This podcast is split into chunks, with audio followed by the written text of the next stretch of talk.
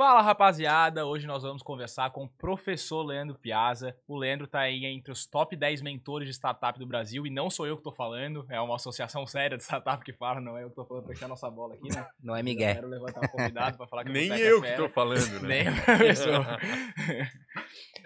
É, ele ganhou esse prêmio aí da é a AB Startup, a Associação Brasileira, Brasileira de Startup. de Startups. É, da Associação Brasileira de Startup, fundador da 49 Educação, uma empresa aí que vem educando fundadores de empresas que vão ser futuros CEOs e etc aí, né? O Leandro também ele é investidor em empresas, investidor anjo, investidor pré-anjo, né? Daqui a pouco tu Isso, explica um pouquinho aí isso. pra gente também como é que funciona isso aí.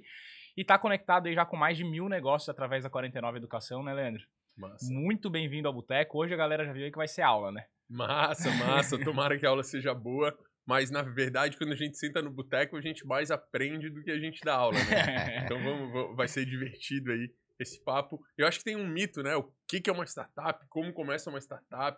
Esse bicho de startup é para todo mundo? Como que eu vou receber investimento? Bom, tem muita coisa aí pra gente falar. Boa, coisa linda. Cara, muito bem-vindo.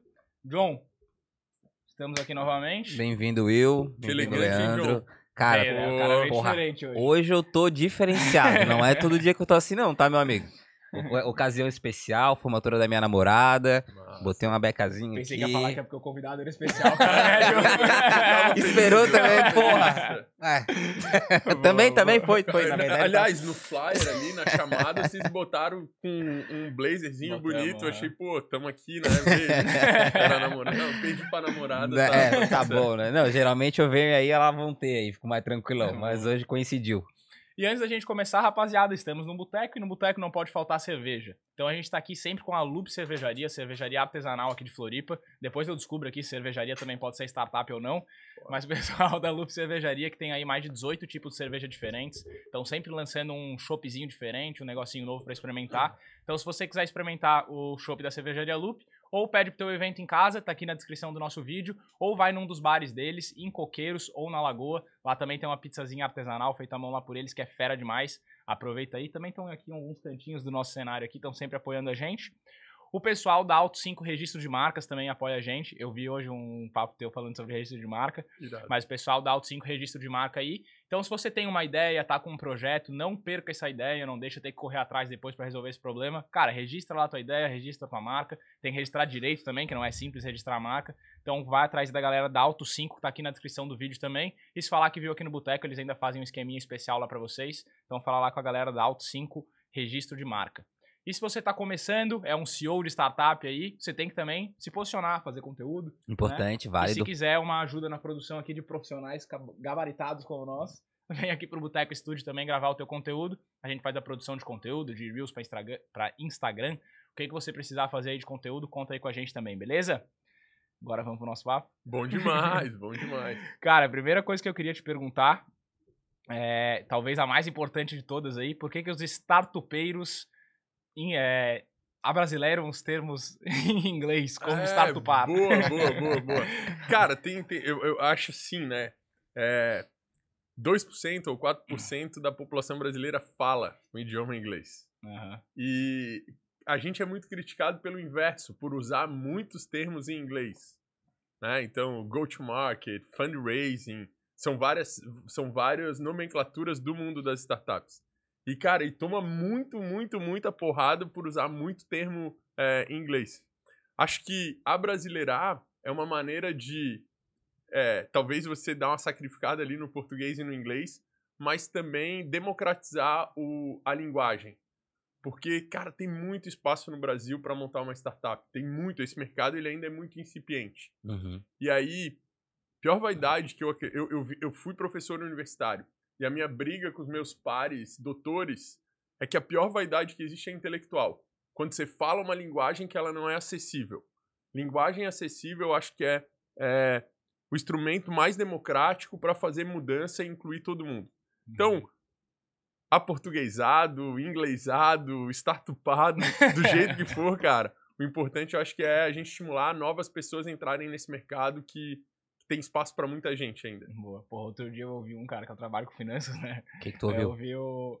Breakvar. É, Que é o- Pô, breakvado, esse aí, eu como o financeiro me doeu. Você falei, bom, ponto de equilíbrio, né? Pô, breakvar achei demais. Breakvar. É um termo bom. Cara, mas, mas eu acho que também é o seguinte, né, cara? Porra, a gente tá aqui na, na audiência de vocês, muita gente na internet. A galera gosta de um termo em inglês, assim. Gosta, gosta. Pô, meter um fundraising, cara. Fica mais cool, né? Fica, fica. Parece que o negócio vale mais até. Queria até mandar um abraço pro Fabiano, que é um dos, dos colaboradores lá da 49. E aí o Fabiano começou a trabalhar lá e ele é manezinho, mas assim, né? Coisa linda. Tacho tolo, Tacho. E ele não falava fundraising de jeito nenhum, cara. E aí ele ia lá pra call, com, com ia pra call, com, com, com o Ricardo Pérez. Aham. E aí na call ele, ah, então, e a gente tem um módulo aqui de fã, fa- fundraise, farese. fa- Cara, não saía. Eu, porra, Fabiano, fã de rave. Fala bem rápido, tu é fã de rave, cara. É, então, é módulo de fã de rave. Boa, resolveu o problema. Resolveu. Ai, ai. Cara, e daí pra gente agora uma pergunta séria, agora pra gente começar de verdade. É, quebrando um pouquinho o gelo aqui. É, o empreender, o criar uma startup e tal, é, é para qualquer um? Como é que tu vê isso hoje, assim? Bacana, eu acredito que é para muita gente empreender, mas montar uma startup é diferente de empreender, né? Então, o que, que, que é um negócio tradicional? Normalmente, no Brasil, muita gente empreende, tem o desejo de muita gente empreender no Brasil, porque o empreendedorismo é uma alternativa de renda. Uhum. Então, vai lá, eu preciso, eu preciso sustentar minha família. Pô, vocês são meninos aí. Ah, teve um filho, casou, preciso sustentar minha família, eu vou montar um empreendimento. E eu monto uma padaria, eu monto um, um estúdio de tatuagem, eu monto uma agência. E o que eu quero é que no final do mês sobre grana Aham. e essa grana eu levo para casa. Esse é o empreendedorismo. No Brasil, sobretudo, tem muito empreendedor para se autossustentar mesmo. A su- subsistência vem do empreendedorismo, Uhum. já que emprego não é tão acessível no Brasil. Uhum. Beleza. Muito empreendedor vem da necessidade, né? Da necessidade. Isso é empreender. Fazer uma startup é um trem completamente diferente. Fazer startup é durante muito tempo você voltar para casa no final do mês sem nenhum dinheiro. Porque startup, diferente de uma padaria, diferente de uma empresa de serviço, diferente de vários outros negócios, ela tem o objetivo de crescer muito rápido. Ah. Então toda a grana que você ganha, você reinveste no negócio. Uhum. Então, é bonito ser startupeiro e falar fundraising, mas no final do mês, cara, demora para pagar a conta. Porque as startups, elas repetem e escalam numa velocidade absurda. E para repetir e escalar numa velocidade absurda, você tem que abrir mão da segurança do break-even ou do ponto de equilíbrio. E você tem que fazer, na literatura em inglês, o deep diving, que é o mergulho lá fundo, fundo, fundo na aquisição de novos clientes. E para isso você queima a caixa o tempo inteiro. Uhum. E, e esse evento de queimar caixa o tempo inteiro teve bastante em xeque ultimamente, né? Porque os fundos fecharam a- ali a torneira para investimentos e as startups que, que vinham fazendo queima de caixa no ritmo muito acelerado, agora o mercado tá olhando assim, opa, calma aí, não é mais queimar caixa e, e procurar esse cliente aí talvez a todo custo, é o quê? Tem que ter o meu ponto de equilíbrio e trabalhar de uma outra forma. Como é que tu acompanhou esse processo aí? Então, cara, é... o que que acontece? Num negócio tradicional, vamos pegar, a gente que é manezinho aqui, vamos pegar casas d'água. Uhum. Vou... Gosto lá do CEO da Casa d'Água, o Ju- José Nitro Neto lá. É um garoto que assumiu lá hoje, né? Fez a sucessão familiar e ele gerencia um negócio super sólido que ele vem há anos, talvez 50 anos tem a Casa d'Água, que ele vem crescendo num ritmo é, é, consistente e sobrando caixa. Uma startup tem que construir um império como uma Casas d'Água em cinco anos. Uhum. Naturalmente, em cinco anos eu não tenho todas as premissas validadas. Só que eu tenho que crescer rápido. Uhum. O que, que a teoria do deep diving, né, do queimar caixa falava? Cara, cresce rápido. E hoje o que, que ela fala? Cresce rápido, mas com premissas validadas. Então, o que o Venture Capital, que é o investidor em startup, o investidor qualificado quer, não é que as startups elas, elas parem de queimar caixa, mas que elas queimem caixa nas premissas validadas. E isso é muito difícil. Isso diferencia os fundadores, que são os founders, dos super fundadores ou super founders. O Super Founder existe que entende que uma startup cresce com um playbook consistente. O que é um playbook consistente? Ele entendeu que, por exemplo, ads, que ele bota lá 30 reais de 100 reais, mil reais de ads, Uhum. isso responde em tantos clientes que vão pagar tanto. Ele criou uma relação de causa e efeito. Uhum. Se num período de tempo curto ele validou uma premissa de causa e efeito e ele sabe que mil reais de ads vão gerar 3 mil reais de faturamento, o Venture Capital quer que ele queime aquele dinheiro. Uhum. Faz sentido. Talvez ele não queira em ads, porque ads, talvez ele queira uma maneira mais orgânica do que ads por uma questão de você controlar a demanda. Mas, de fato, o que, que o Venture Capital quer? Quando você entendeu que custo de aquisição é 10, para LTV, que é quanto de dinheiro o teu cliente deixa no caixa, é 30, Uhum. cara, queima dinheiro e ganha mercado o mais rápido possível. Essa continua sendo a regra do Venture Capital. O que, que o Venture Capital não quer mais? Tinha uma abundância tão grande de dinheiro que tinha investidor, dizendo o seguinte, cara, queima mesmo no que não tá validado. Aí é jogar dinheiro fora. Mas isso era meio que pra, pô, vou, tipo, atirar pra tudo que é lado, espalhar alguma coisa e vou ganhar em algum lugar. Isso, Era isso, isso. mesmo? Pra, pra um spray and pray. Eu. Ah, tá É. cheio. Ah, meu tá, amigo, tá. a gente não veio pra Esse aí- brincar aqui hoje. conhecia, tá? Essa Esse é nova pra também. Não, essa é novidade. Mesa do bar, eu aprendi, tu falou, né? meu. O espalha e reza pra dar certo. Uhum. Então, como tinha uma competição muito grande pro próximo unicórnio. Tá. e, hoje, e hoje a gente já entendeu que não é sobre unicórnios no mercado brasileiro, a gente pode falar disso, mas tinha a competição pro próximo unicórnio, tinha investidor dizendo o seguinte, cara, valida, usa dinheiro para validação. E hoje o investidor fala, usa dinheiro para crescer o que está validado. Uhum. E quando eu digo, é, essa é a briga do unicórnio, tinha que chegar a muitos clientes para um dia a empresa valer um bilhão de Aham. dólares ou um bilhão de reais. É, hoje a gente já entende que não. Cria uma empresa com premissas validadas e, e vão, e vão existir M&As. O que, que são M&As? Aquisições. Uhum. Um grupo grande, como eu falei, a Casas d'Água vai comprar uma startup de varejo, de logística, que vai fazer bem para o business dela. Uhum. Não vai fazer uma compra de um bilhão nessa startup que significa unicórnio, mas vai botar 100 milhões no bolso do empreendedor, vai remunerar o empreendedor e os investidores que ali estiveram. Então, o mercado brasileiro é mais um mercado de, dessas aquisições do que um mercado de super capilaridade, empresa, startups que acabam sendo listadas Uhum. na bolsa e chegam a valer um bilhão. O mercado do Brasil é dessas aquisições mais rápidas na ordem aí de 100 milhões de reais. E essa percepção que tu chegou agora, que tu tá comentando com a gente, teve nessa mudança realmente que eu falei ali, tipo, chegou um ponto que o mercado brasileiro olhou e falou, cara, o nosso mercado é esse. Não é mercado de ter unicórnio aqui e de sair fazendo IPO na bolsa. Chegou nessa, nesse entendimento? o, o mercado parou de seguir. É porque, porque existe. Assim, vamos pensar no futebol lá. Existe a Série A.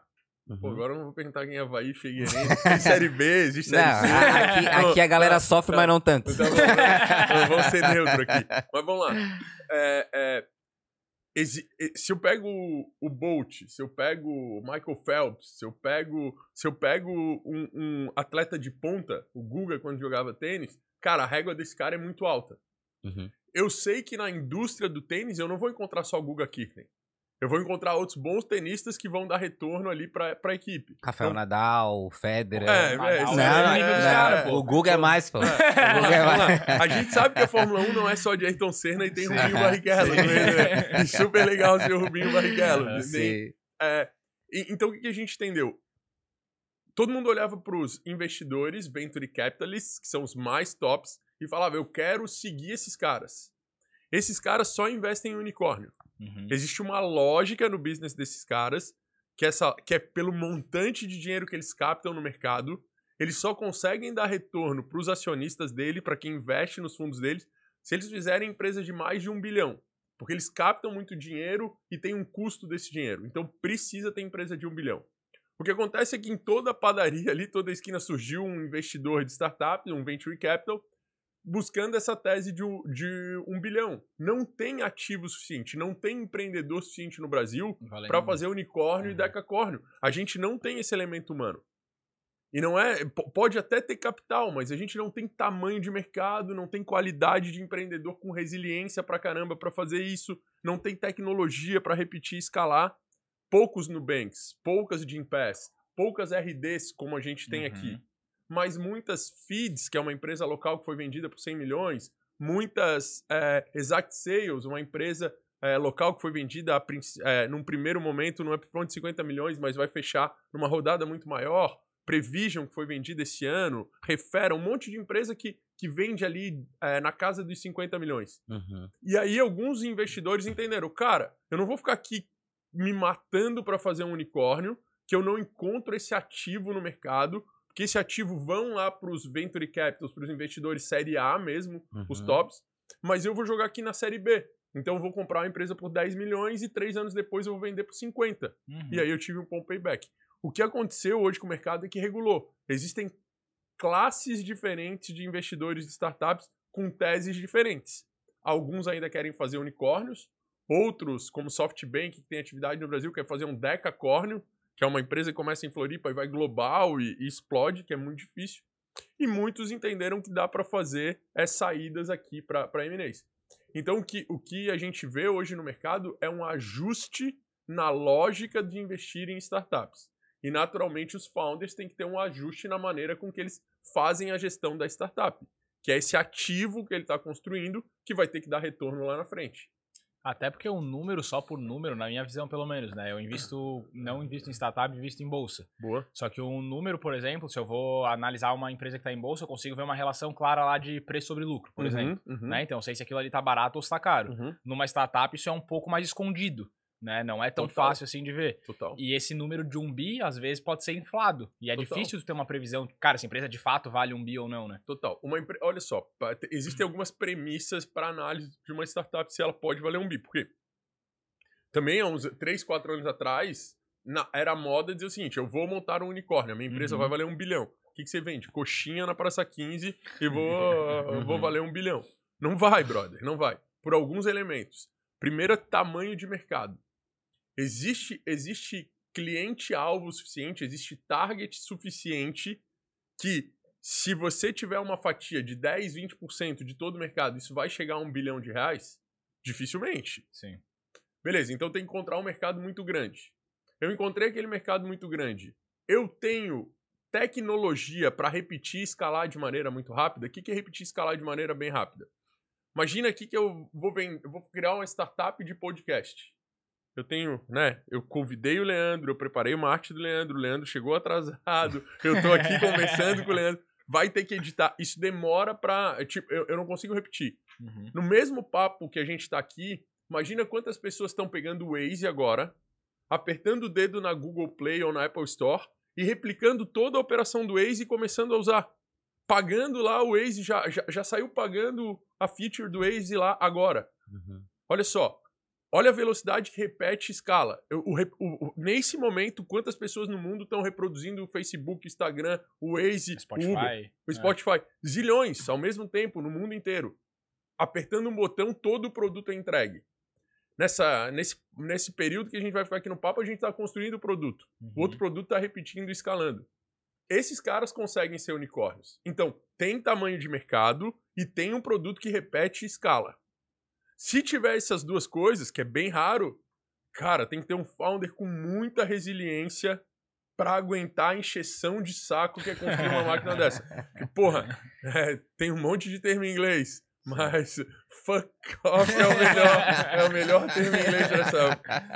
É uma merda, cara, é uma shit. É. E por que que tu, e por que que tu acha que, tipo, isso acontece com uma escala muito maior, que nem todos os exemplos de empresa que tu deu são empresas gringas, né? Uhum, Aqui no Brasil a gente vê, Sim. ah, tu pensa numa empresa grande brasileira, pô, Sim. Ambev, sim, Itaú, né, tipo, Sim. coisa assim. Sim. E lá fora tu vai pensar numa empresa grande, Apple, Facebook, Isso, Google. Por que isso. que a tecnologia ela não acontece tão rapidamente aqui? Aqui em Floripa ainda acontece médio, Isso, né? é, Floripa é um baita no ecossistema, tem, tem, tem muita base tecnológica aqui, tem muita qualidade. Mas aí, cara, aí a gente tá falando de contextos de país, né? Uhum. Não tem como comparar o PIB dos Estados Unidos com o PIB do Brasil. Só o PIB da Califórnia, que é a região lá que tem o Vale do Silício, é maior do que o PIB do Brasil. Se a Califórnia isolada fosse um país, ela era o quinto PIB do mundo. Tá Ela era maluco, eu não sabia disso. É, é. É, os egressos de Stanford, os alunos que passaram por Stanford, os ex-alunos, quando a gente soma as receitas das empresas deles durante um ano, é maior do que o PIB do Brasil. Caralho. Caraca. A, for- a 49 tá grande? Ah, então. 49 tá limite, né? 49 começou lá. É isso aí.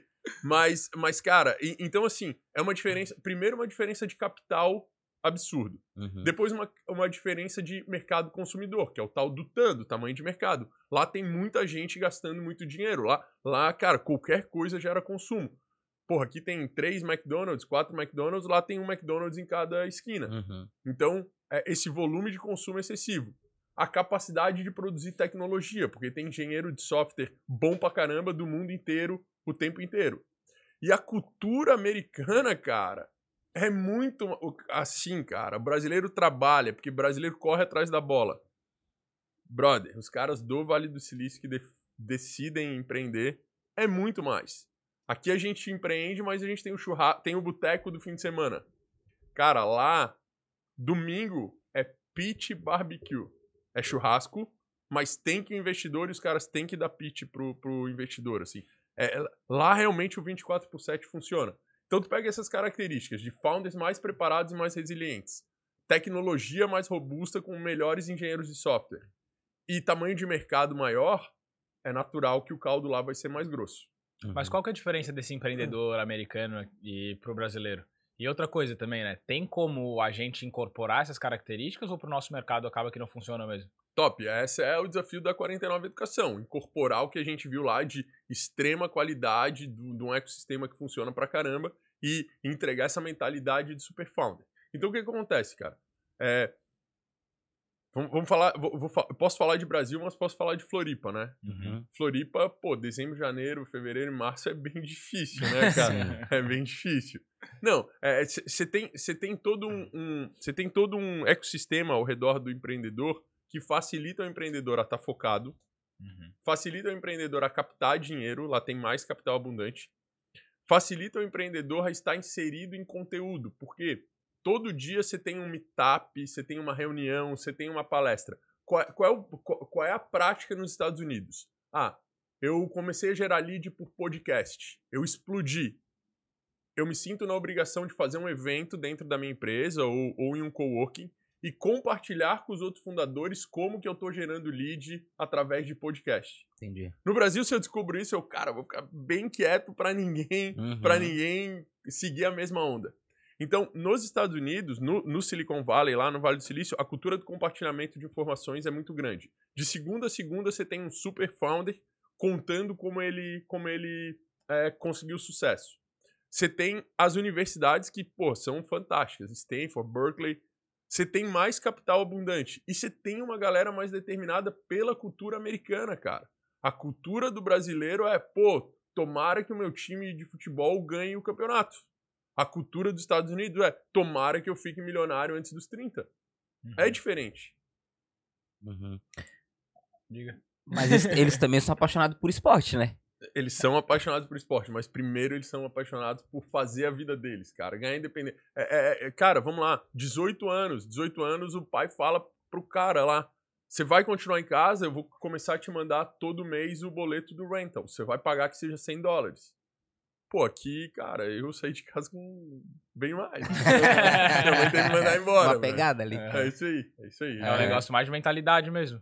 É, é eles um já nego- têm instalado isso. é um negócio de metade. Assim, né? A gente pode ir longe pra caramba, assim, né? Ser eu sou- cultural e tal. É, Ah. é, é, eu, eu sou um cara que respeito. Eu, eu acho que é muito importante você, você acreditar em alguma coisa. Você tem que ter fé. Uhum. Então, a, a minha fé pode ser que a 49 vai bombar e vai virar um unicórnio. Isso pode ser nisso que eu acredito. A minha fé pode ser uma religião que eu escolho. A minha fé pode ser fazer um pra- país mais justo. Qualquer tipo de fé é bem-vinda. É, e eu acho que as religiões elas são bem importantes para orientar as pessoas. Mas tem uma diferença cultural. Os Estados Unidos ele tem uma cultura, uma, uma religião protestante. Uhum. E a, e a religião protestante, ela prega mais valia. Você, a- você acumula para distribuir. A igreja católica, não. Você distribui sempre antes, assim, né? A igreja católica, ela tá, ela tá mais ligada à, à, à socialização e não a construir patrimônio. Na, na, na cultura protestante, sim. Não estou dizendo que uma é melhor do que a outra, Sim. mas ela, ela impacta em todo todo estilo de vida e toda a cabeça dos fundadores que, que tem ali do lado. Uhum. Não, imagina, porque a cultura de um país, normalmente, ela se desenvolve ao redor da religião, né? Aqui no Brasil não foi diferente, né? Isso, isso, isso, né? Então, assim, Mas a é, o, o- o Brasil foi colônia de exploração de Portugal, Aham. Eles foram colônia, colônia de povoamento da Inglaterra. Então, cara, tem assim, a gente vai ficar horas e horas falando Sim. é, Uhum. de diferenças culturais que fazem eles terem uma mentalidade mais agressiva. Sim. Ah, e também o, o tempo que eles têm de mundo, né? Nem se Isso, compara ao que a gente isso. tem também. Isso, Isso e, já e- dá e assim, uma- né? Por exemplo, se você vai contratar alguma pessoa aqui, você vai contratar uma pessoa pro, pro, pro estúdio, pro podcast. O que, que é a primeira coisa que você pergunta pra pessoa? Porra, vixe, eu não sei, velho. É. Qual, qual é o teu nome? É, qual é o nome? Mas vai lá, o que, que, que você investiga? As Os experiências tra- passadas. experiência. dela. Experiências é. passadas. Aham. Essa é a mentalidade brasileira. Tá. Silicon Valley, o cara, a primeira pergunta é: cara, pra onde você vai? Total isso. Tipo, aqui no Brasil é: da onde você veio? Uhum. Pô, eu vim, mas isso não. Eu, de onde eu vim não é garantia. Eu concordo, eu, eu analiso muito o background do- dos founders, acho importante.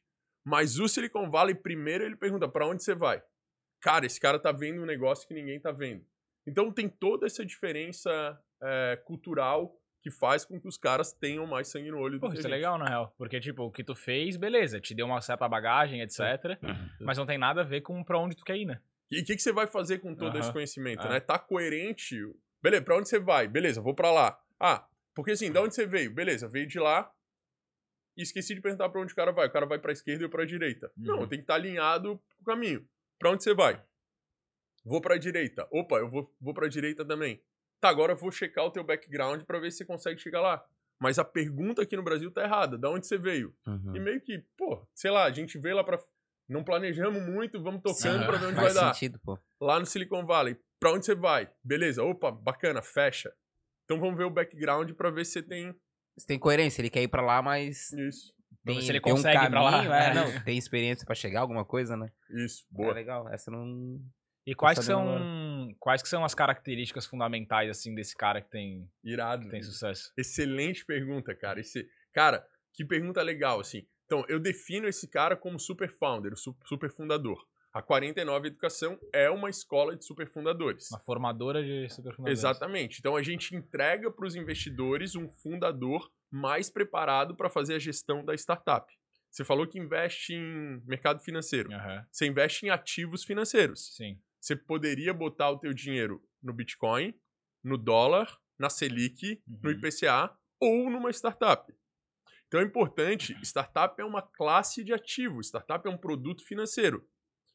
Vou lá, vou fazer um parênteses aqui. Quando eu vou abrir uma padaria, uma barraca de cachorro-quente, porque eu sou empreendedor, eu não estou construindo um ativo para o mercado financeiro. A expectativa não é que ninguém invista lá, a expectativa é Uhum. que eu sobreviva desse negócio, que eu fa- daí eu monto uma rede de franquia, uma rede, eu fico rico, mas não não como não não com ativo disponível para o mercado financeiro. Quando eu monto uma startup, eu vou buscar investimento, eu estou construindo um ativo que tem que ter liquidez no mercado financeiro. Sim. Tem que dar retorno para quem investiu. E aí começa, beleza, qual é a visão? O que, que esse cara, que, que esse cara enxerga? Como que ele é um super founder? O super founder ele tem consciência que ele está construindo um ativo e esse ativo ele vai ter que ser vendido para alguém. Então, ele não está criando só a paixão empreendedora dele, mas ele está construindo algo que tem liquidez lá na frente, que ele já sabe quem são os possíveis compradores daquele negócio. Não os clientes, né? Mas os Aham. consolidadores, as empresas que podem comprar ele. E aí ele entende duas coisas. A trilha de fund, fund rave, a, Uhum. fi- a trilha de, de, de financiamento, quem Uhum. são os investidores que vão te dar dinheiro para te ir construindo esse caminho até vender para alguém e qual é a taxa de crescimento mensal do teu negócio. Porque uma startup ela tem, Mensal. você tem que crescer todo mês. Se você não está crescendo, você já está morrendo. Se, se você não está crescendo todo mês, você não é o primeiro a vender lá para aquele possível consolidador. Então vamos lá. Via de regra, três, três elementos de um super fundador. Enxergar a via do exit, que é para quem Uhum. ele vai vender. Entender qual é a velocidade de crescimento que esse ativo precisa ter para ele ser consolidado. E entender quem são os investidores que vão te ajudar a chegar lá. E aí, cara, essa diferença que lá no Vale já tá mais consolidado, já tem mais superfundadores, foi que a gente aprendeu e trouxe e faz aqui na 49 Educação. Então, pô, tem gente que começou com 5 mil de receita mensal na 49, saiu de 8 semanas do programa com 30 e captou 7 milhões e meio de investimento. Uhum.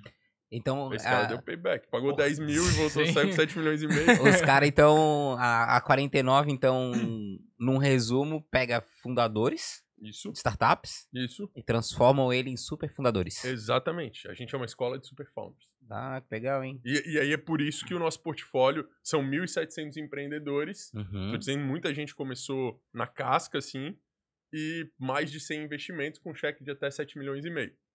Então, a, a gente faz acontecer. Taxa de crescimento. Cara, isso daí me dá orgulho, assim.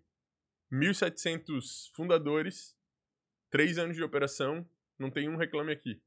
Deve funcionar. Deve, deve. E é tudo Tá presencial, né? é online? Online, 100% online. Ah, que a legal. gente é um app, o Aham. cara entra lá e ele faz o processo de aceleração no app. Nesse app ele se conecta com investidores. Nesse app ele ah, aciona mentorias. Aham. É, é um ecossistema completo. A gente, no- a- o nosso 49 Educação, o nosso produto, programa é Startup University, e o Uhum. nosso slogan é: nós somos um ecossistema completo para o desenvolvimento de super founders. Pô, massa demais. Cara, tem uma pergunta que veio pra gente Boa. ali. Vou até ler o nome da menina, porque ela falou: sou muito fã do Leandro, gostaria que falassem quem é. Então eu já vou falar quem que é aqui. Mas aqui a pergunta É a é. minha mãe. Não sei, aí tu vai me falar. Mas acho que não, acho que não. Mas pela tua pergunta Pode fez bastante candidata, né? sentido. É, Pode mas fez bastante sentido inserir nesse momento, por isso que eu já puxei aqui. Porque ela perguntou, é a Mila Moreira. Não sei se tu sabe quem que é. Sei quem é. Mila Moreira, é. Existe algum tipo de investidor de ideia? Boa. Existe investidor de ideia. é, eles são mais raros, porque imagina o seguinte, né? O investidor, ele, ele quer que o ativo tenha liquidez. Uma ideia, ele não tem a premissa validada. Uhum. Então eu vou usar o dinheiro do Venture Capital, lá, o dinheiro de investimento, para queimar a caixa para tentar encontrar o que está validado. É muito mais difícil investir em ideia. Normalmente eu já tenho uma relação de causa e efeito, eu já validei que com ads gera tanto de dinheiro, com, com tráfego pago ou com orgânico gera tanto, se eu for lá e botar um outdoor eu consigo tantos clientes, eu já validei uma relação. É muito mais difícil PPT. Quem vai investir em PPT, Mila? PPT literalmente PowerPoint? PowerPoint. Tá. Quem vai investir? Só pra ter Quem- certeza. Ah, Quem vai-. Quem vai investir em PPT? O investidor que tiver muito afim da tese, tipo assim, eu gosto muito desse mercado. Por neste momento tem uma febre, e é, de, de pessoal, mercado de saúde, health, Aham. se chama, mercado de saúde com AI. Então, usar a inteligência artificial para melhorar as startups de saúde. Isso aí é uma febre. Tem muito investidor que tem grana especializado para isso. Aí ele olha, pô, opa, esse cara veio. ve- Um cara me ofereceu agro, um cara me ofereceu educação, um ca- esse cara aqui me ofereceu saúde com AI, já é o que eu quero. Uhum. Esse cara, então ele viu a visão. Uhum. Esse cara tem um background federal. Esse cara já trabalhou no Albert Einstein, já foi desenvolvedor de AI dentro do Albert Einstein. Ou no laboratório e tal. Caramba, tem a visão de futuro e tem um background. Esse cara montou um time que ele pegou um cara que já codou AI lá no Google. Pô, eu não posso deixar esse cara passar. Ele tá indo para onde eu quero e ele tem toda a, a- o pré-requisito histórico. Esse cara vale a pena eu botar uma grana pequena para ele ir lá tentar gastar o meu dinheiro na validação. Vai Uhum. que, né? vai Aquele, que, vai... vai que. Aham. Então, é, eu brinco, assim, o desafio da 49 é achar o Ronaldinho na categoria de base, achar o Neymar na categoria de base, preparar ele e apresentar para o clube, que são os investidores. Sim. Se, se chega um PPT lá e eu vejo que o cara tem potencial, eu vou trabalhar ele para ele ficar atrativo para os investidores. Aham. Essa questão eu acho que é uma coisa que é legal de ressaltar, até pra pergunta da Mila ali, que como tu vai estar investindo numa ideia, normalmente vai ser alguém que já tem uma certa proximidade com essa pessoa também, né? Imagino eu. Uhum. Tipo, eu, se eu fosse investir numa ideia, fosse o John que me apresentasse, eu ia falar, tá, eu conheço ele, eu sei o que ele faz. Se é Uhum. um cara na rua que eu não conheço, já é um pouquinho diferente. Bem diferente. Então esse network acho que também faz uma diferença nesse caso, né? Total, É, total. o background ali que ele falou, talvez, né? Tipo, porra, se tu, conhe- se tu conhece a pessoa, ou talvez tu não conhece, mas alguém conhece ali, tá naquele né? mundo, aham. Falou, não, o cara já trabalhou com tal, tem os contatos ali, indicação, acho que facilita também esse processo, né? E esse investimento pequeno aí é mais ou menos quanto que tu comentou? Cara, assim, nós fazemos cheques normalmente quando o cara é muito early, assim, muito, muito, muito esse primeiro estágio de 50 mil reais para o cara conseguir criar a primeira relação de causa e efeito. Isso é, é o, é o pré-anjo que a gente chama de família, amigos e trouxas. Então a gente é o trouxa, que a gente não é da família do cara, a gente não é amigo, a gente é o trouxa que acredita nesse cara E aí, se esse cara cria uma relação de causa e efeito, a gente caminha ele para o investimento anjo. Aham. Até 100 mil reais dá para botar nesse, nesse estágio. Tu acha que agora a gente foi pra São Paulo, né? Lá com, com o Fofão, o pessoal ali da Uhum. Monk. Legal. E. É, ele. Conhece eles? Claro. Eles, produ- eles produzem o podcast da Rafa, ele foi no primeiro episódio. Ah, que legal. É, fora isso, vocês já fizeram coisa junto lá, né? Já, são. Não, é, não. O ecossistema conhece. Eles são bravos. Aham. É isso aí, são bons. E. E daí a gente foi pra lá, e daí o. O, Edu- o Dudu tava comentando, tá chamando de fofão, né? Apelido ca- ape- Apelido carinhoso. Ele comentou Fala, que. fofão. Eles comentaram que Floripa é. Né, falaram muito. Eles são daqui, né? De Floripa, foram pra São Paulo também. Eles falaram que Floripa é um mercado muito anjo, assim, muito pra uma startup que tá começando. Tu, Isso. tu acha que é isso mesmo? Bora. Floripa hoje é o melhor celeiro de empreendedores do Brasil. Então a gente cria categoria de base pra caramba em startups. O que, que a gente não tem? A gente não tem o grande investidor. É muito parecido com futebol, cara. A gente tem aqui clubes pequenos. Uhum, Vamos, vamos imaginar os clubes como sendo os investidores. uhum, Então, de fato, Floripa vai ter muito talento. Esse talento ele vai pegar o investimento anjo, o investimento seed, que é depois do anjo ali, investimento semente. Ele vai pegar aqui no nosso ecossistema, que tem muitos investidores bons. 49 é um deles, a Invisto é um desses Uhum. veículos. Tem muito, tem muito veículo bom. E aí, posteriormente, o próximo passo vai ser ir para São Paulo para pegar dinheiro com esses investidores maiores. A quantidade de empreendedores com qualidade técnica, eu acho que Floripa é mais parecido lá com o Vale do Silício. Mas a quantidade de capital disponível para investir certamente está em São Paulo. Boa. E como é que o cara sabe que ele saiu desse estágio de validação, digamos, e tá na hora dele ir pra. Boa, ele pode fazer 49 ou É, Cara, é, sa- sabe o que que é muito engraçado? A melhor, a melhor definição de que você sabe que a sua startup está dando certo é quando as dores que você tem, os problemas que você tem como fundador mudam. Então, o primeiro problema, tá? Tipo assim, fundador, tive uma ideia. Será que essa ideia é boa? Será que essa ideia é boa? O cara me enche o saco, Leandro, tu acha que a ideia é boa? O que, que eu respondo pra ele? Eu não tenho que achar. Quem tem que achar é o teu cliente. Uhum. Faz uma lista aí de 10 possíveis compradores, pergunta para esses 10 possíveis compradores se eles acham boa. Então, primeiro, primeiro é validar. Validada a ideia, daí ele começa com outra dor. Cara, eu tenho que criar um produto mínimo. O MVP, o mínimo Uhum. produto viável. uhum. Cara, eu tenho que ter alguma coisa, eu tenho que tangibilizar essa proposta de valor. Beleza, ele, ele constrói um MVP. Construir o MVP, cara, a dor dele é, cara, eu tenho que vender. Eu não vendo. Eu tenho que construir uma máquina de venda para começar a vender. Aí ele começa a construir uma máquina de venda e tá tudo bem. De repente ele pensa o seguinte: cara, eu tenho que reter. Eu tenho, a gente chama de churn. Uhum. Cara, os, os clientes eu tô vendendo, mas eles estão indo embora. Então tem que dar churn. Depois ele pensa, cara, tá, eu controlei o churn. Cara, mas os caras não estão pagando, tô tendo inadimplência. Então, olha só, vai mudando as dores.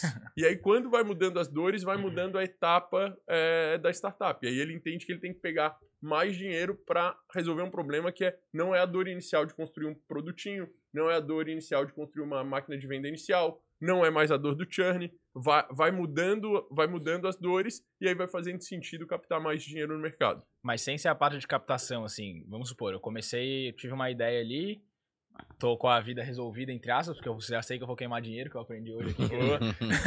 Se validar, É. se validar, se tiver uma relação Isso, de causa efeito. então, é isso que eu queria saber. Daí, quando que eu sei que, tipo, cara, isso aqui faz sentido? Tá, então beleza, validado, assim, ó. Quando, quando tá validado, assim, de fato. Cara, É. quando você começa a ter venda todo dia. Tá. E esse é o maior erro de vocês, founders. Vocês acham que vocês têm produto validado, vocês acham que têm uma startup, mas vocês não vendem todos os dias. Claro, às vezes, raras às vezes vai fazer uma venda enterprise para grandes empresas, não vai dar de vender todo dia. Mas um negócio B2C que vende para consumidor final, ele só tá validado quando ele vende todo dia. Um negócio que vende para pequeno comércio, vende para padaria, para varejo, Uhum. só tá pronto quando ele vende todo dia. Uhum. É, é super importante. É quando você chega no Product Market Fit. Que todo dia você consegue fazer uma venda. Aí o próximo desafio é, tem que crescer numa velocidade absurda de startup. Cara, o próximo desafio é o seguinte, cara, agora como, já consigo vender todo dia. Agora como eu vendo 100 por dia. E aí você tem que captar uma série A, que é bastante dinheiro para construir a máquina. E, e aí começa a ter bastante problema. Então assim, você tá vendendo, você não tá vendendo um por dia, cara, não tá validado. Você tá vendendo um por dia, parabéns. Agora o desafio é como é que você vende 100 por dia. Boa. E como é que é pra esse. Olha aí, ó. Ok, Mais gente quer participar da conversa aí. É isso aí, é isso aí. Vai ter Se a. Siri tá falando. É. Cara, uma coisa que eu vejo assim, né? É... Eu me imaginando, por exemplo, né? Porra, eu sou um fundador lá.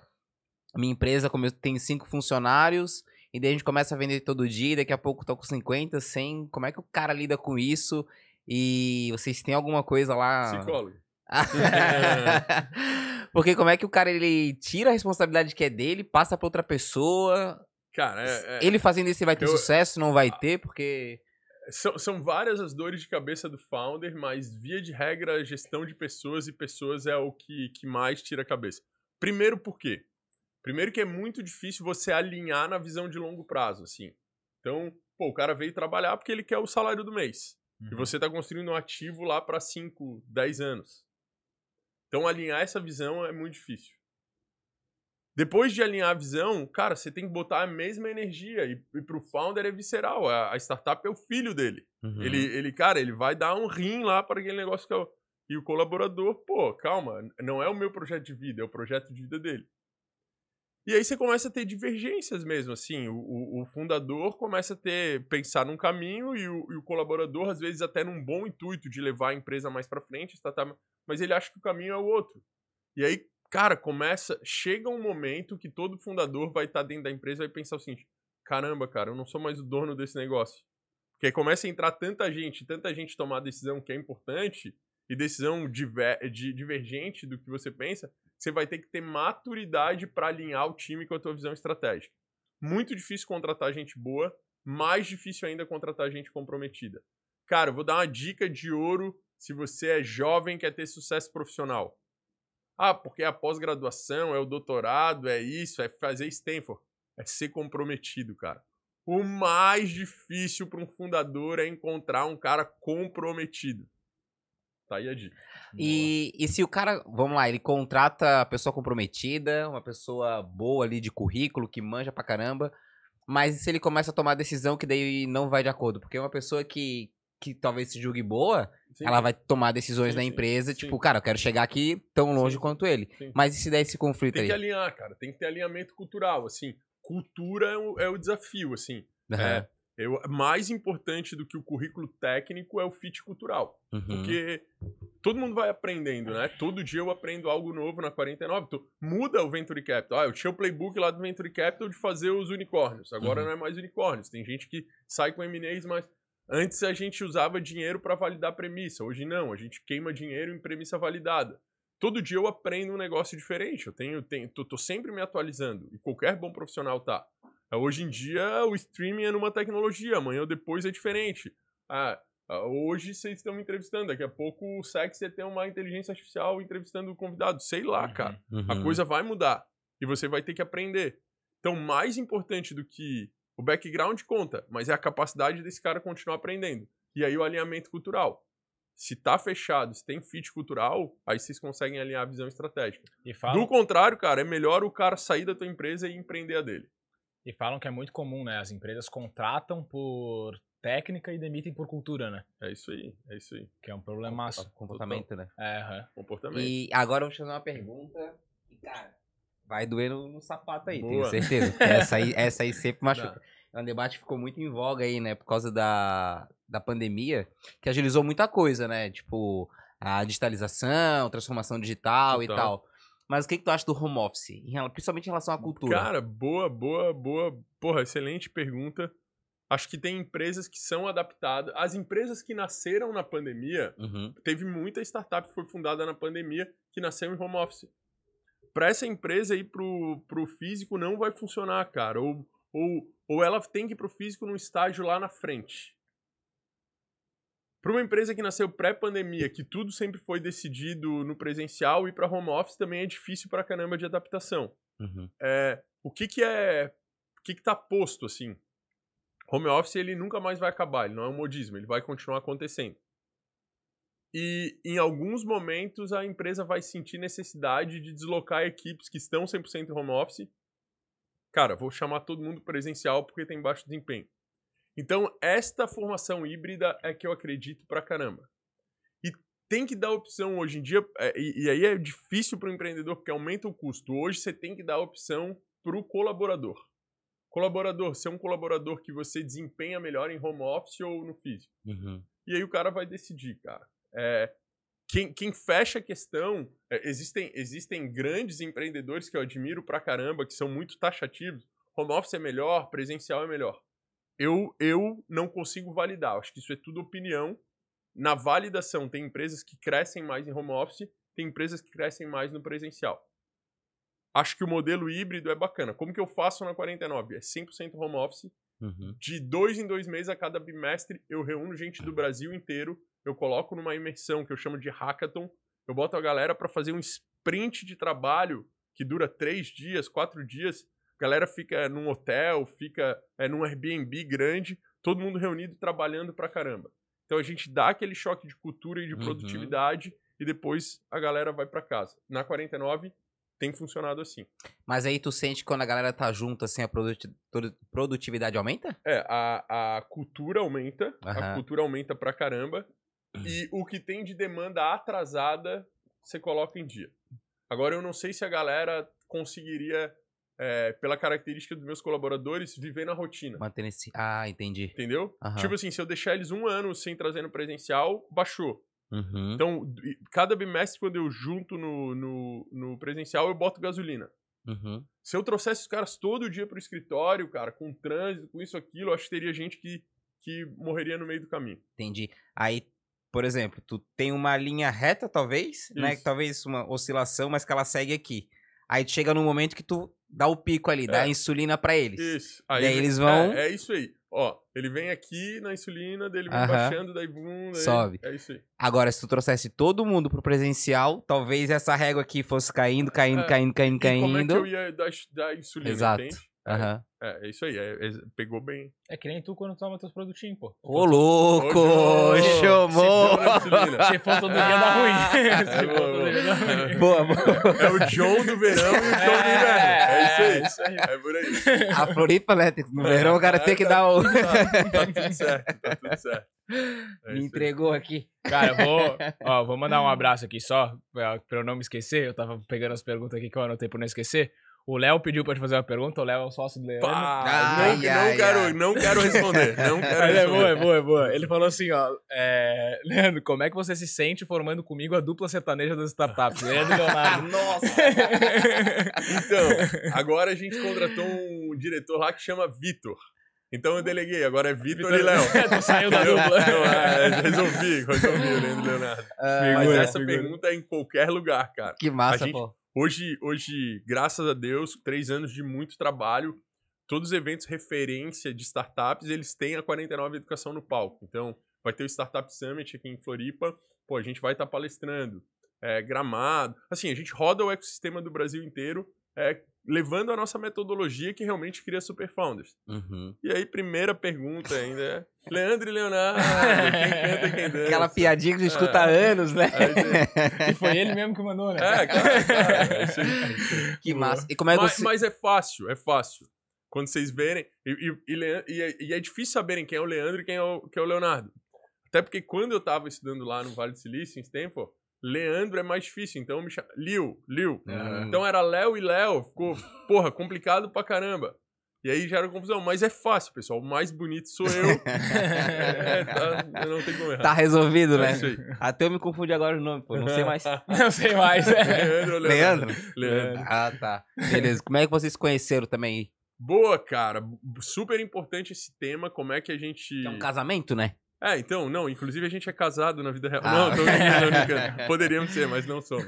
É, cara, é muito importante escolher o co-founder correto, o fundador. Então, assim, cara, provavelmente eu e o Léo, a gente tem visões, a gente tem mais ponto de visão divergente do que convergente. Mas quando a gente olha pro futuro da 49, pra educação dos founders, para construir um ativo que gera liquidez, a metodologia, quando a gente olha para o futuro da 49, a gente enxerga ela no mesmo ponto. Então olha que louco. Cara, eu não tenho o mesmo carro, eu não tenho o mesmo roupa, eu não tenho o mesmo estilo, eu não tenho. Mas, cara, quando a gente fala de chegar lá, é, é junto. Outra característica. Cara, ambos trabalhamos 24 por 7. Não tem tempo ruim. Se eu, se eu sair aqui do podcast e eu ligar pro Léo, Léo, é o seguinte, cara, a gente vai ter que virar à noite. Ele vai brigar com a mulher dele, coisa e tal, eu com a minha, mas a gente vai virar à noite trabalhando. A gente sabe onde quer chegar e a gente é incansável para chegar no mesmo, mesmo ponto. E a gente tem habilidades complementares. Eu sou um cara de, de gestão, eu sou um cara de, é, é, de orquestrar a equipe. Eu sou um cara metido, que me meto um pouquinho em cada Uhum. área. E o Léo é o cara técnico que vai lá e bota a mão no produto. Então, porra, eu encontro um cara de visão que trabalha no mesmo ritmo que eu e que tem uma habilidade complementar. Fantástico. Eu dei sorte de encontrar o Léo. É, na verdade, o meu pai e o pai do Léo trabalharam juntos. E aí a Ah. gente já se conhecia, assim, de, de poucos contatos. Uhum. É, o, o pai do Léo é um especialista em educação empreendedora, não em startups, em educação empreendedora. Eu procurei o pai do Léo para trocar uma ideia. E aí veio o estalo, pô, mas tem o Léo, né? Que é o pai dele, tipo, versão. Mais novo. versão que, que, que tá no gás aí para fazer a 49. E aí começou realmente um namoro difícil, cara, difícil de conversar. Seu Léo, porra, não, não concordava com nada que eu falava no começo. E eu falava, não vai dar, porque a visão trabalha pra caramba, é, é, tem competência complementar, mas não chego na mesma visão estratégica dele. Uhum. E a hora que virou o estalo, assim, que a gente se apaixonou, é, eu falava do Léo que a gente ia construir a máquina, que coisa, e bababá, e porra, vai dar massa, dinheiro. Quando eu falei, ô ô, Léo, a gente vai educar, educação para startupeiro, cara, eles não encontram. A gente vai ser a melhor escola de startups do Brasil. Cara, aí veio. Foi no propósito, assim. Aham. O Léo não foi na grana, não foi no sonho grande, foi no propósito. Que massa. Eu quero pagar a conta, tá, Léo? Beleza?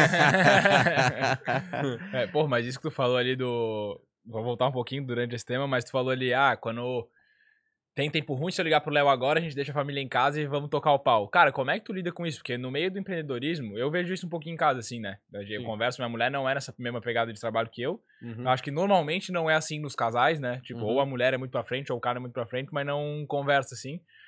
Mas, cara, como é que vocês fizeram isso? Como é que tu faz pra dar certo? Como é que tu mentora os teus, os teus founders Ô, lá? irmão, Porque, tô cara, entendendo exatamente a tua É, pergunta, exato, cara. exato. Tô entendendo É, exatamente. Tipo, como é que tu direciona eles? Porque tu vai falar, cara, tu É vai ter que igual- deixar a nega em casa. É e igual a é minha, aí. brother. Sussu, te amo, Sussu.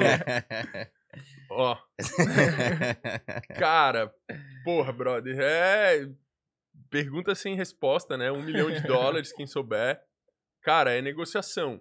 Eu, eu, eu brinco assim, ó, de verdade, tá? Eu fui durante muito tempo na minha vida workaholic, workaholic total. E eu vim aprendendo a ser lifeaholic, especialmente depois que eu tive um filho. Então eu tenho o Rafa, que tem sete anos, e aí a minha prioridade de vida é o Rafa e a Sussu. Então, cara, é... Pô, eu tô cansado. E a minha mulher quer tomar um vinho e ver uma série. Porra, eu odeio série, cara. Ela não tá ouvindo. Essa parte vocês cortam ali. Corta, faz um pi aí no vivo, edita ao vivo. Cara, mas aí eu digo, ah, amor, que massa a série. Eu, eu tento botar energia nos momentos. É, é, série não é nem o problema. Cara, minha mulher adora balada. Adora, adora, adora. Tipo assim, é, ela é baladeira. Ela tem uma turma de amigos e ela estão, sai muito, muito, muito. Cara, eu não tenho a mesma energia dela. E não tem nada a ver com idade, com isso, Sim. aquilo. Tem a ver com energia, coisa e tal. Ela consegue trabalhar o dia inteiro e de noite tá, tomar um banho e tá pronta pra sair. Eu já sou um cara que eu quero ficar em casa descansando ou trabalhando. Se é pra trabalhar, eu tô na pilha. Cara, eu tenho que acompanhar. Às vezes eu reclamo, coisa e tal, mas eu me faço presente.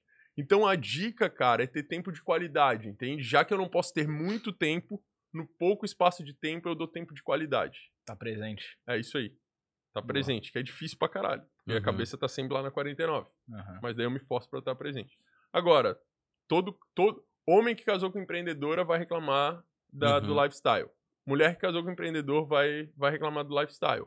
E aí você vai construindo, da mesma forma que eu construí a visão estratégica com o Léo, eu construo com a Susan a visão estratégica e eu construo com o Rafa, que tem sete anos, cara, porque ele reclama pra caramba.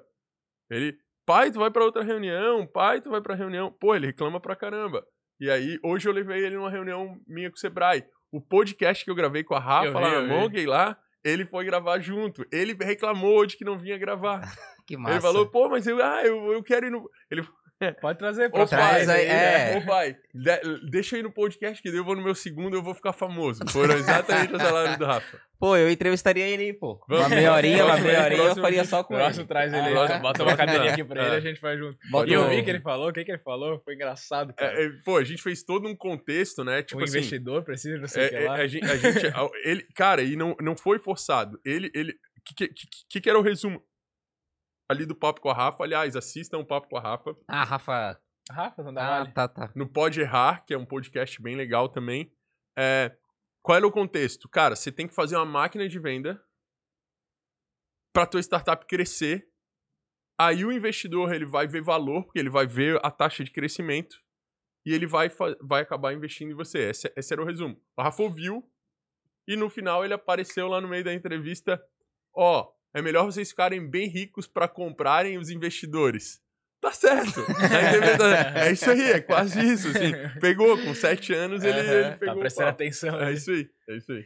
E, e como é que vocês fazem, principalmente empreendedor que tá o tempo inteiro ali, né, fundador e tal, pra não pirar?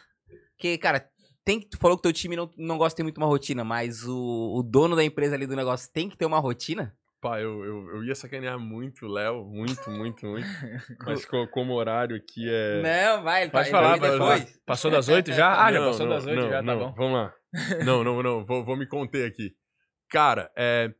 Então, eu, eu, eu. Durante muito tempo eu abdiquei de tudo pra. pra os primeiros. O, o primeiro ano da 49 foi. porque a 49 surgiu, o CNPJ a gente abriu 26 de novembro de 2019. Eu era Bem- diretor numa empresa, eu era ge- gestor comercial da, da Unisul Uhum. é, trabalhava diretamente com a reitoria. é, eu, eu tinha uma função importante dentro de uma empresa legal que é a Unisul. Sim, pô. 25 mil alunos. A Uhum. gente chegou na Unisul com receita bruta de 300 milhões, levou a 400 milhões de receita bruta. Para Santa Catarina é bem expressivo. Tava do lado lá do Fabiano Sereta, que é um baita de um cara de mercado, com o professor Mauri, que é, que é um intelectual e reitor da Unisul. É, e aí, cara, quando eu tomei a decisão de sair da Unisul, pô, difícil, né? Porque podia estar lá com uma carreira executiva, tinha um cargo bacana, tem o status de você estar. E é muito legal, assim, a educação de sala de aula, você tá com o aluno ali, com o Uhum. jovem, é muito massa. 26 de novembro, sai o CNPJ da 49, eu peço a minha alforria, dou tchau pra Unisul. Começa janeiro, janeiro, venda da. Já cria um produto mínimo. De Era janeiro, de novembro a janeiro, criou um produto mínimo? de novo. Já tinha. Eu e o Léo, a gente já vinha trabalhando na ideia 2019 inteiro. Eu fui pro Vale do Silício, a gente já prototipou, a gente já tinha o Hum. produto pronto, coisa e tal, mas eu tava na Unisul. Dia 26 de novembro saiu o CNPJ, eu tomei de coisa. Léo, vamos pegar esse, tu- tudo isso que a gente construiu e vamos, vamos Uhum. botar no produto. Leandro, vamos construir tecnologia, mas não é sobre tecnologia em si. A gente tem que validar bem. Vamos fazer a primeira turma da 49 presencial. O aplicativo pronto, que hoje a gente é um aplicativo. A gente tinha uma sala de aula bem legal, que a gente fez uma negociação bem legal com o CDL. Aliás, quem, quem passar em Florianópolis, no centro da cidade, vai visitar a CDL Tech dentro do. Muito legal, espaço disruptivo. A nossa escola de startups era ali, 60 alunos pagando 5 mil reais. A gente levantou em janeiro, fevereiro, 300 mil reais na, na- no primeiro sprint comercial, assim. Tinha uma relação de causa e efeito. Uhum. Acontece que duas semanas. Então, janeiro, fevereiro a gente vendeu, março começou a entregar. Se vocês lembram, março de 2020. Sim, Pandemia. um probleminha. Cara, aí devolve o dinheiro pra todo mundo, porque não dá mais de reunir. Ou, cara, migra todo mundo pro app e faz. Cara, daí o Léo. Cara, em uma semana. O, o app que tava ali, que ia ser construído, em uma semana o Léo botou o app no ar, assim. Ele cara. é programador? Ele é Desenvolvedor? desenvolvedor. O- existe uma tec- Existem tecnologias hoje no code Uhum. e low code, que, na verdade, sim, cê- imagina que você está construindo uma casa, ah, do zero, ou se uma casa pré-moldada. É muito mais lógico pré-moldado, já está pronto, você Uhum. monta ali. Hoje existe plataformas no code e low code. O Léo é o melhor cara do Brasil é, na- em algumas dessas plataformas. Ele é muito bom mesmo. Caramba. E aí o Léo falou, daqui, cara, vou botar no no code aqui, nós vamos, nós vamos entregar. E, cara, rolou super bem, NPS alto. Dos 60, dois clientes desistiram, então baixíssimo Uhum. churn. É, Dá as pilinhas. é, é isso aí, isso aí. E, cara, e, e aí a gente entrou na, na, na educação online e só, só cresceu, né? Tanto Uhum. é que nos, quando chegou em nove meses, o ticket baixou um pouco, porque não era. Mas nos primeiros nove meses de, de operação a gente já tinha passado de um milhão de faturamento. Nossa. E aí depois foi dobrando, dobrando, dobrando e, e cresceu bastante. Até que no terceiro ano de operação a gente ganhou pela Associação Brasileira de Startup, competindo com um monte de instituição legal, é, a melhor metodologia de educação de startups do Brasil. Então isso, porra, é, né, com uma base de clientes daí de 1.700 alunos. Uhum. Hoje o nosso ticket é de 10 mil reais. Então hoje a gente vende no online mais caro que a gente vendia no presencial.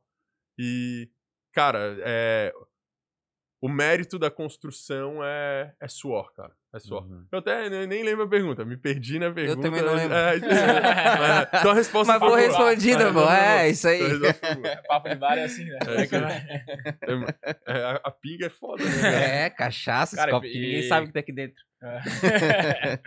Uma dúvida que surge direto pra mim, assim, pelo menos, né? Eu sei fazer alguns cálculos de valuation, mas muito mais quando a gente já tem alguns números em mãos, que quando a gente fala de startup é difícil um pouco de ter. Uhum. Como é que eu, como empreendedor, como um cara do, desse meio de startup e tal, sei quanto que vale minha empresa de fato Tá. e, tipo, vamos supor, eu tenho uma empresa lá, a gente fez a avaliação, 10 milhões. Quanto disso aí que eu arrecadaria e quanto que eu passaria de porcentagem pra alguém, por Tá, exemplo? bem legal. Então vamos lá, conta de padeiro, tá? Tá. Conta de padeiro. Lembra que tem que, que, que que dá uma relação de causa e efeito? Cara, já gerou algum faturamento, porque causa efeito significa botou dinheiro e cuspiu o dinheiro do outro lado. Aham. Input, investimento, processa esse dinheiro, o output é porque tem faturamento. Então, o investidor, como a Mila perguntou, ele não vai querer investir no PPT, ele vai querer investir em alguém que já está faturando. Regra de padeiro, pega o teu faturamento anual, ou pega... Ah, eu, eu vendi 100 mil no último mês. Tá. Multiplica 100 mil por 12, vai dar 1 milhão e 200. Esse 1 milhão e 200 é teoricamente o teu faturamento anual. E aí você multiplica o teu faturamento anual por alguma coisa entre 5 e 10. Então, se eu, se eu, se eu multiplicar por 10, eu vou estar 12 milhões. Uhum. Isso é uma conta de padeiro, bem padeiro, para ter uma ideia de quanto a receita anual da minha startup, vezes um múltiplo, vezes o potencial de crescimento dessa startup, vai ser o valor futuro desse ativo. Quando a gente fala lá na contabilidade ou quando a gente Uhum. vai para matemática, a gente vai falar de múltiplo de receita, múltiplo de EBITDA ou fluxo de caixa descontado. É isso. Startup não pode fazer fluxo de caixa descontado porque Porque não nem tem tem. legado. Aham. Exatamente. Não tem Uhum. legado. E é, muitas vezes o fluxo de caixa é zero. né? Não, Isso, É. não vai fazer múltiplo de EBITDA porque não é feito pra dar EBITDA, é feito pra queimar, é feito Aham. pra não não é feito pra dar EBITDA, é feito pra pra não dar a última linha lá, pra dar zero. Então é o múltiplo de receita que orienta as startups. E é assim que o Venture Capital paga, assim Isso que eu ia mesmo. falar, né? As vendas, geral... as aquisições são feitas dessa forma, né? Isso, isso, pe- pelos múltiplos, Aham. assim. Por quê? Porque o, o múltiplo da receita tem a expectativa de crescimento futuro. Uma empresa tradicional vai crescer o quê? 5%, 10% ao ano? Uma, uma empresa listada, se crescer 10% ao ano, estourou. Sim. Startup tem que crescer 10% ao mês, Uhum. 15% ao mês. Então o múltiplo pode ser mais agressivo, né, na valoração futura. Então, cara, regra de padeiro, pega o teu faturamento anual e multiplica para alguma coisa entre 5 e 10. Na euforia do Venture Capital, já chegou a se pagar 18 vezes. Nossa. O, a conta era 10. Hoje tá regulado mais para baixo, tá falando alguma coisa entre 5 e 8. Então você vai sentindo a liquidez do mercado, a quantidade de Uhum. capital que tem. E o momento da economia, euforia também, isso vai interferir diretamente, né? Mais alta a taxa Selic, mais vale pro cara que tem dinheiro botar esse dinheiro guardado no banco Uhum. e aí remunera. Se a Selic tá mais baixa, ele fala: pô, a remuneração do meu capital vai ser muito baixa, vou tomar mais risco. E aí eu vou para classe de ativo startups. Aham. Então, tem uma conjuntura, a ideia de valuation é no múltiplo. E quanto que você cede? Cara, lembra aquele primeiro cheque lá que eu falei até 100 mil reais? Limite máximo, máximo, máximo, máximo. 10% de diluição. Então, o FFF ele deve levar menos de 10% de diluição. O anjo ele não pode levar, se você fez um FFF com 10, o anjo não vai poder levar mais de 10% do, da tua startup. E aí o seed que vem depois também não pode levar. Então, assim, Mas só Entre- aí já foi 30% também, né? E, e não pode ser mais que isso, Uhum. cara. Se até o seed que é até o momento que você vende uma venda por dia, até o momento que você vende uma venda por dia, você tem que queimar no máximo 30%. Para você deixar mais ali 15, 20% para queimar para levar de uma venda por dia até 300 ou 100 vendas por dia. Então é, é muito louco, assim. Legal Existe uma essa regra de aí. diluição. Vamos lá, assim. Começando. Anjo leva 10, Seed leva mais 10, Série A vai levar um pouquinho mais. Essa é a lógica. Uhum. Então já é importante desde o começo a pessoa ter essa, essa noção nessa fatia, né? Brother, é uma pizza. E se eu chegar aqui e falar, não, pega aí, te serve à vontade, acabou, eu não vou Já comer a pizza. Aham. Sobra nada pra ti Não no vai sobrar nada, exatamente. E como é que o cara, por exemplo, e aí eu vou te perguntar porque eu realmente não faço a menor ideia.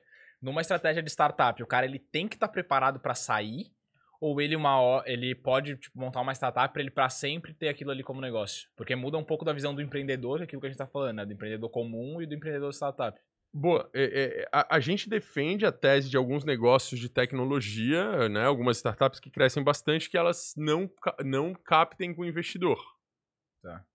Se você captou com o investidor, você botou um sócio de capital. Esse cara, esse cara vai. Ele, ele botou dinheiro e ele quer que você trabalhe pro dinheiro dele. Você vai ter que dar liquidez para ele. Então, em algum momento, você vai ter que recomprar esse cara mais caro. Você pode fazer muito caixa e recomprar esse cara pagando 10 vezes o que ele comprou. Ou, via de regra, você vende para alguém. Então, o investidor vai lá e entra numa startup quando ela vale 1 milhão e vende a startup quando ela vale 50 milhões. Porra, um baita do negócio. Tem, Uhum. tem vários in- investidores que fizeram isso. A lógica do investimento anjo, do investimento seed, do investimento série A, do venture capital, do investidor é: eu entro numa rodada para que lá na frente alguém compre esse ativo, liquide esse ativo. Eu vou construir. A gente tem uma startup que chama Involves aqui de Santa Catarina. Eu acho que ela tem 13 anos de operação, salvo engano, mais talvez. É gigante, é um baita de um negócio de base tecnológica. E eles sempre foram no bootstrap, ou seja, sem. sem... Aí fizeram uma rodada série A depois e eu nem sei como que tá hoje, se a ideia é liquidar ou recomprar o investidor. Mas a consciência que eu tenho que ter é, se eu botei um investidor no meu na minha pizza, que a gente chama de cap table, vai ter pressão para eu sair. E como que é a saída? Ou eu faço um IPO, que eu viro um unicórnio e abro Uhum. capital na bolsa, porque daí ele pode transacionar as ações que ele Sim. tem, ou eu vendo esse negócio para alguém um dia para que ele possa sair. Então, Cara- teoricamente, por cima, assim, eu que sou um pouco leigo, não é um negócio muito interessante, né? Para quem? Pro, pro empresário, pro fundador. Depende da mentalidade do cara, depende, né? cara. Tipo assim, você, você, vai ser, você vai ter pro resto da tua vida uma empresa que te dá um milhão de lucro. Você ganha um milhão ano. Pô, bate salário, né? Eu Sim. quero aí, turma. Quem, Eu Quem também. tiver a fim de pagar. Quem quer. Imagi- Imagina que você distribui, você tem uma empresa que fatura 10 milhões, 10% é lucro líquido que você distribui pra você. Uhum. E aí você vive com um milhão por ano. Dá pra levar o filho pra Disney e andar de BMW. Fácil, tá? Uhum. É, tá legal. Morando em Floripa, dá pra tomar produto bom no verão. Vai ficar grandão, né? tá? É, beleza, um milhão por ano. Você vai ter um milhão por ano na perpetuidade do teu negócio. Cara, ou você cria um negócio como a galerinha da RD criou, na, meio que na faculdade, coisa e tal, os caras, e venderam por 2 bilhões. E aí o cara botou numa, trabalhou, sei lá, 10 anos, mas numa bolada botou 200 milhões no bolso. Então, é... é que, que que é melhor que pior? Ele poderia ser dono de 100% de um negócio que distribuísse um milhão de capital por ano, ou ele pode ter, sei lá, 10% de um negócio que os 10% dele vão valer 200 milhões numa bolada só, enquanto o cara tem menos de 40 anos de idade. Uhum. De novo, cara, é do apetite. E o que, que você quer deixar de legado? Uhum. Você quer construir a maior empresa ou você quer construir uma startup que impactou gente? Que, que... Porque, cara, é, às vezes a vontade é de fazer algo inovador, algo que cresce rápido. É um... A vida do startupeiro é uma vida de atleta. E às vezes você quer a adrenalina do atleta, entende? É, é, é isso, cara. É, é, é muito louca a jornada, é muito sacrifício, é, muita, é muito gás, é muita energia, mas tem gente que vicia naquela adrenalina. É uma Uhum. parada meio de não poder muito- ter muito apego, né? Eu vejo pelo menos por, essa, por esse lado, assim. Não é porque o negócio é meu, que eu que criei, que ele vai ser meu pra sempre. Sim, até porque quando você bota o investidor, ele, ele, ele- A primeira coisa que o investidor faz é criar um conselho, Aham. e aí você para de decidir sozinho. Você tem que votar no conselho. Sim. Tanto é que Steve Jobs foi afastado da Apple. porque O conselho afastou o cara. Voltou uns 10 anos depois, né? É isso aí. Então, cara, é, é isso. Uhum. Cara, e pra mim faz muito sentido na, na- Sei lá, por exemplo, a gente montou isso aqui. Aí vamos supor que daqui a pouco chega o Flow, vou dar um exemplo aqui. Chega o Flow e fala, pô, gostei do podcast de vocês aí, quero comprar 50%. Aí vai muito do negócio, quero continuar assim pra sempre, eu quero botar 50% na mão dos caras foda que vão me estourar. É isso Tem esse lado também, eu acho, isso do. É isso aí. É Porque- exatamente. Porque o dinheiro não é só dinheiro, né? Sim, tu sim, entra sim. pra ser o. O tá naquele money. pool ali. Da, Isso, é. isso. A, a inteligência por trás do dinheiro que os caras colocam, Aham. a capilaridade que eles abrem, enfim, a reputação. Tem tudo isso aí. Pô, e pensando bem pro Flow, seria um bom negócio ter um podcast É, em Floripa, então, né? É isso aí. Porra. Do Flow. Vou fazer. Não, vou, é. fazer um- vou- vou conectar, vou conectar. É. Faz 49 que eu apresento. Ah, boa, boa. Aí, aí gostei. E, cara, nesse, nessas captações, esse dinheiro que entra, da independente se é, se é um dinheiro que alguém só botou ali pra fazer grana ou não, quem tá recebendo esse dinheiro na outra ponta? O que que o cara faz com isso? Tipo, deixo em caixa pra emergência, invisto tudo, onde que eu invisto essa grana? Porque é uma... Se eu captei, se eu sou startup, eu é, eu sou dinheiro. startup, porra, recebi aí 100 milhões, Não, cara, o que, que eu faço? Tipo assim, ó, se eu deixar o dinheiro guardado, o dinheiro tá na custódia. Vamos lá. Um fundo de investimento. Tá. Um fundo de investimento. Ele capta dinheiro de gente que tem muita grana. Então, normalmente, famílias muito ricas no Brasil, que investem em bolsa, em Bitcoin, em imóvel, caramba. Os caras têm tanto dinheiro lá nessas super famílias ali, que eles montam um family office e eles têm que ter uma cesta de investimento. Eu vou lá e monto um escritório de investimento em startups, uma empresa de venture capital Aham. de capital de risco. Eu vou lá nessa família e eu falo, cara, ó, tu tem dinheiro aí estocado que tá na tua custódia, o dinheiro é teu. É, me dá a custódia desse dinheiro. Ele nem leva o dinheiro físico, ele só fala assim: deixa eu alocar esse dinheiro quando eu encontrar uma startup que é um bom ativo que vai, vai multiplicar 10 vezes esse negócio. Então a custódia passa lá pro cara. Mas o dinheiro físico até tá lá no, no investidor ainda. Uhum. Aí, cara, ele transfere a custódia desse dinheiro, ele aplica, ele, ele, ele, ele transfere o, o dinheiro mesmo para a startup. Se é para eu deixar o dinheiro estocado, Deixa o cara lá. não é nem justo, deixa lá com o dono do dinheiro. Uhum. Então, eu nunca posso pegar dinheiro para eu fa- fazer caixa, eu tenho que pegar dinheiro para queimar caixa. E aí, de novo, onde que eu vou aplicar o dinheiro? Na relação de causa e efeito que eu sei que funciona. Se eu tô pagando. Cara, se eu. Não é assim, não, não é, não é Globo, não- Globo não é mesmo, não é, não é outdoor, não é. Mas beleza, vamos supor que a estratégia seja outdoor, e cada um outdoor que eu boto retorna, eu, eu pago mil reais e retorna 10 mil. Descobri que essa é a melhor relação que vai ser feita. Cara, se eu sei que mil que eu boto volta 10 mil, se eu botar um milhão vai voltar 10 milhões. Então eu tenho que queimar o dinheiro na premissa validada, Tá, Uhum. ok. tá? Porque tem, não sei, eu já ouvi algumas histórias de que tem muito empresário, empreendedor, até estatupeiro, que entra nessa, pega uma grana, aumenta o próprio salário, bota na casa do caralho. É, não, Mas- não, mas- não, cara, mas não vai acontecer porque tem com esse dinheiro, quando ele vem do investidor profissional, ele vem com conselho. Entendi. E a primeira cláusula é reajuste salarial, contratação de executivo só com aprovação do conselho. Entendi, entendi. Sim, Uhum. o dinheiro vem Tá bem carimbado. profissional o É, tá bem profissional, tá bem profissional.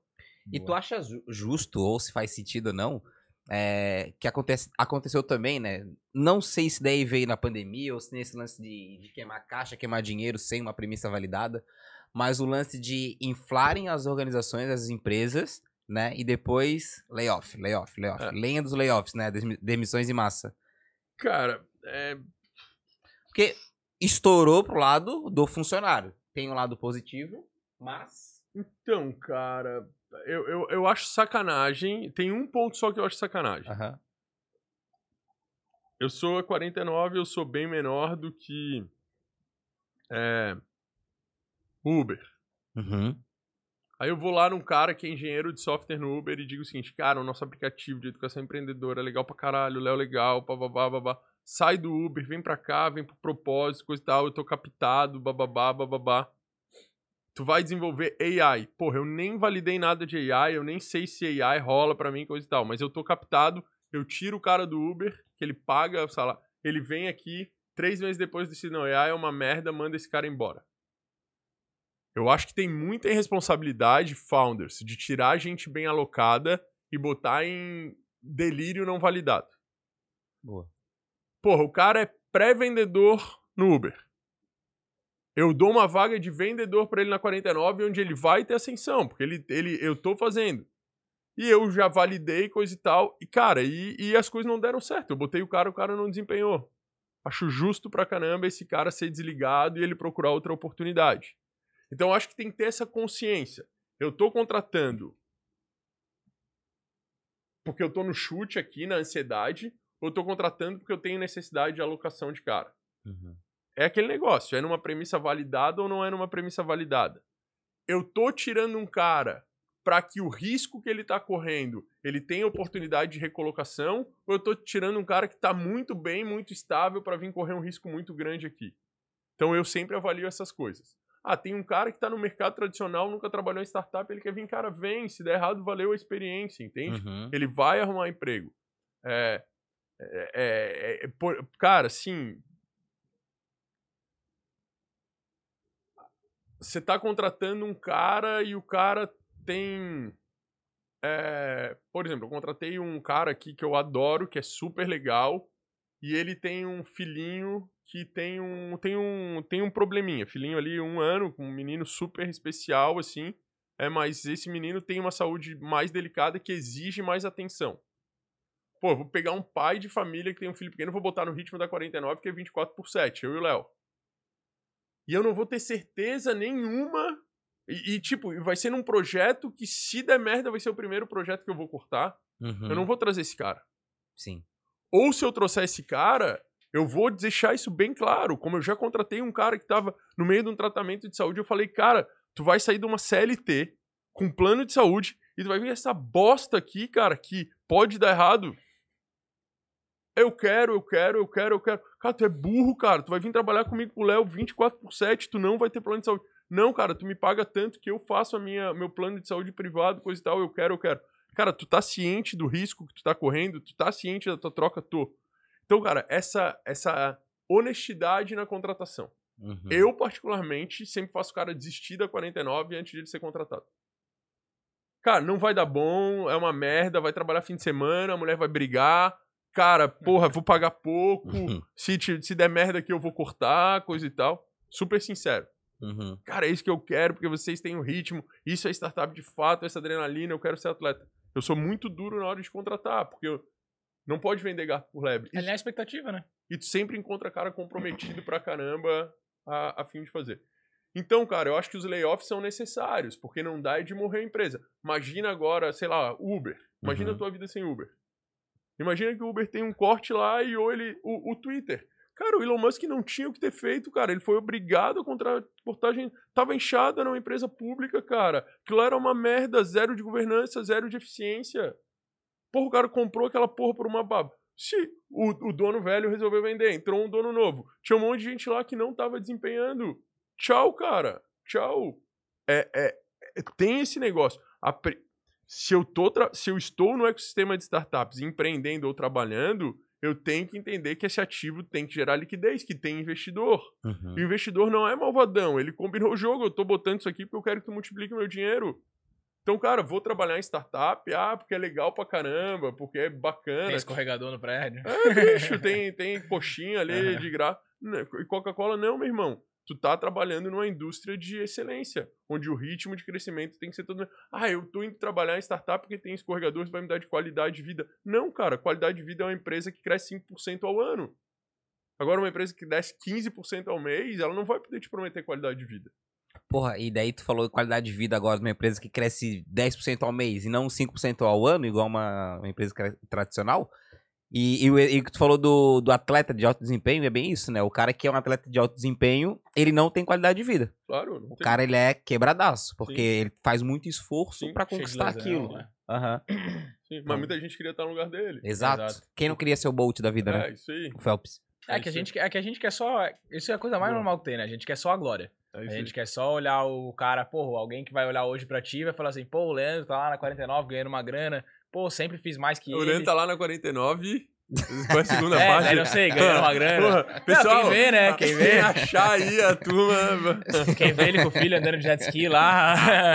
Aí, ó. É, o Rafinha, o Rafinha. É. Rafinha que tá trazendo dinheiro pra cá. Bota no sinal ali. Mas o cara vê assim, e é realmente, a gente tenta viver a vida do outro pelo Instagram, daí a gente É. culpa o nosso fracasso pelo sucesso do outro, né? Tipo, Isso. ah, o Leandro tem sucesso, mas eu, Isso. porra, eu faço mais que ele, não chego lá.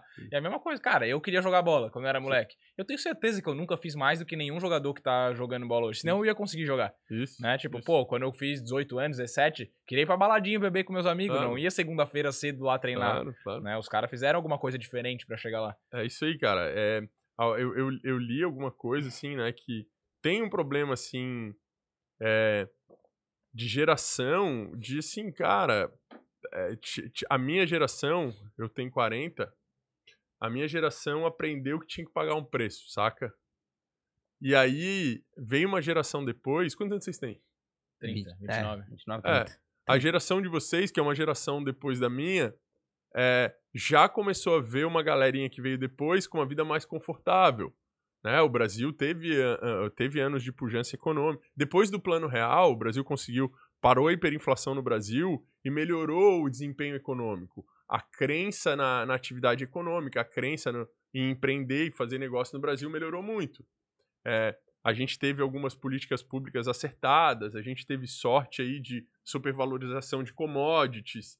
é, então, via de regra, é, depois do Plano Real, o Brasil viveu, viveu altos, altas taxas de crescimento de PIB. Isso gerou uma, uma geração diferente da minha que foi criada na escassez. A galera de 40 anos pra mais cresceu dizendo assim, cara, vai dar merda. Poupa. Tem um negócio. Vocês, sa- vocês lembram da casa da avó de vocês que tinha dispensa? Uhum. Por que, que era dispensa? Por que, que tinha que ter uma cozinha? Imagina, um- é- é- tem que construir um móvel inteiro pra ser dispensa. Por quê? Dia 1 de, ma 1 de janeiro, 1 de março, 1 de fevereiro, 1 de setembro. Tu ia no supermercado e o leite custava um real. No dia 30, o leite custava 30 reais.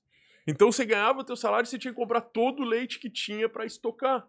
Porque o teu dinheiro, isso pré- pré-real, assim, na Uhum. hiperinflação. A mãe tem até hoje. É isso, isso, mas é trauma, porque assim, cara, sim, eu juro que quando eu era pequeno, cara, eu já fui na, na mercearia, na vendinha, e de manhã o preço da Coca-Cola era um, de tarde era outro. Eu lembro, cara, eu nunca vou esquecer, cara, eu acho que era Cruzeiro, não sei. Tinha um óculos, eu queria comprar um óculos. Logo que não, o Shopping Beira-Mar tem 30 anos. Inaugurou o Shopping Beira-Mar lá. Eu queria comprar um óculos na vitrine, nunca vou esquecer, um óculos azul. E eu fiquei juntando dinheiro, e era 14 alguma coisa. Tá? Não sei se era real, cruzeiro na época. Era 14 alguma coisa. Quando eu juntei os 14, eu fui ver o óculos, era 18, cara. tipo assim, da... Juro, juro, juro. Que cara. decepção. Juro, cara, juro. Então, então assim, a, a- teve uma, tem uma geração que descobriu que, a- que, que tinha escassez e que demorava tempo pra fazer. Não que eu acho que tem que viver na escassez. Tem que viver na abundância. Mas a gente tem outra geração também que, porra, que zero de, de escassez sempre. E aí, cara, tem, tem uma galera menos resiliente a tem que pagar um preço. Uhum. Quanto tempo demora até rampar o podcast? Porra, ainda não rampou. É. Pra mim ainda Não, tá, é né? legal Pra mim isso, ainda tá. isso. Mas hoje, hoje tá legal, hoje Tá, tá, né, as coisas estão acontecendo, vocês estão super bem instalados, o conteúdo é bom, vocês vão aprendendo a fazer. Sim. Uhum. Só que, pô, se quiser ser o Flow no mês que vem, não vai ser. E se Sim. ficar frustrado porque em, no, em dezembro não tem audiência do Flow, tá errado. Aham. E, e talvez não seja pra ter audiência do Flow, talvez o, o game seja outro e tudo bem. Como é que a gente faz esse game ser bom? Sim. Então, o que você falou, cara, no Instagram todo mundo é bonito, todo mundo tá sarado, todo mundo toma bomba. Ninguém toma, todo mundo só tem o. É, né? O Photoshop. Eu, eu fiz umas fotos Photoshop É. ali, deu, deu bom, deu bom, deu bom.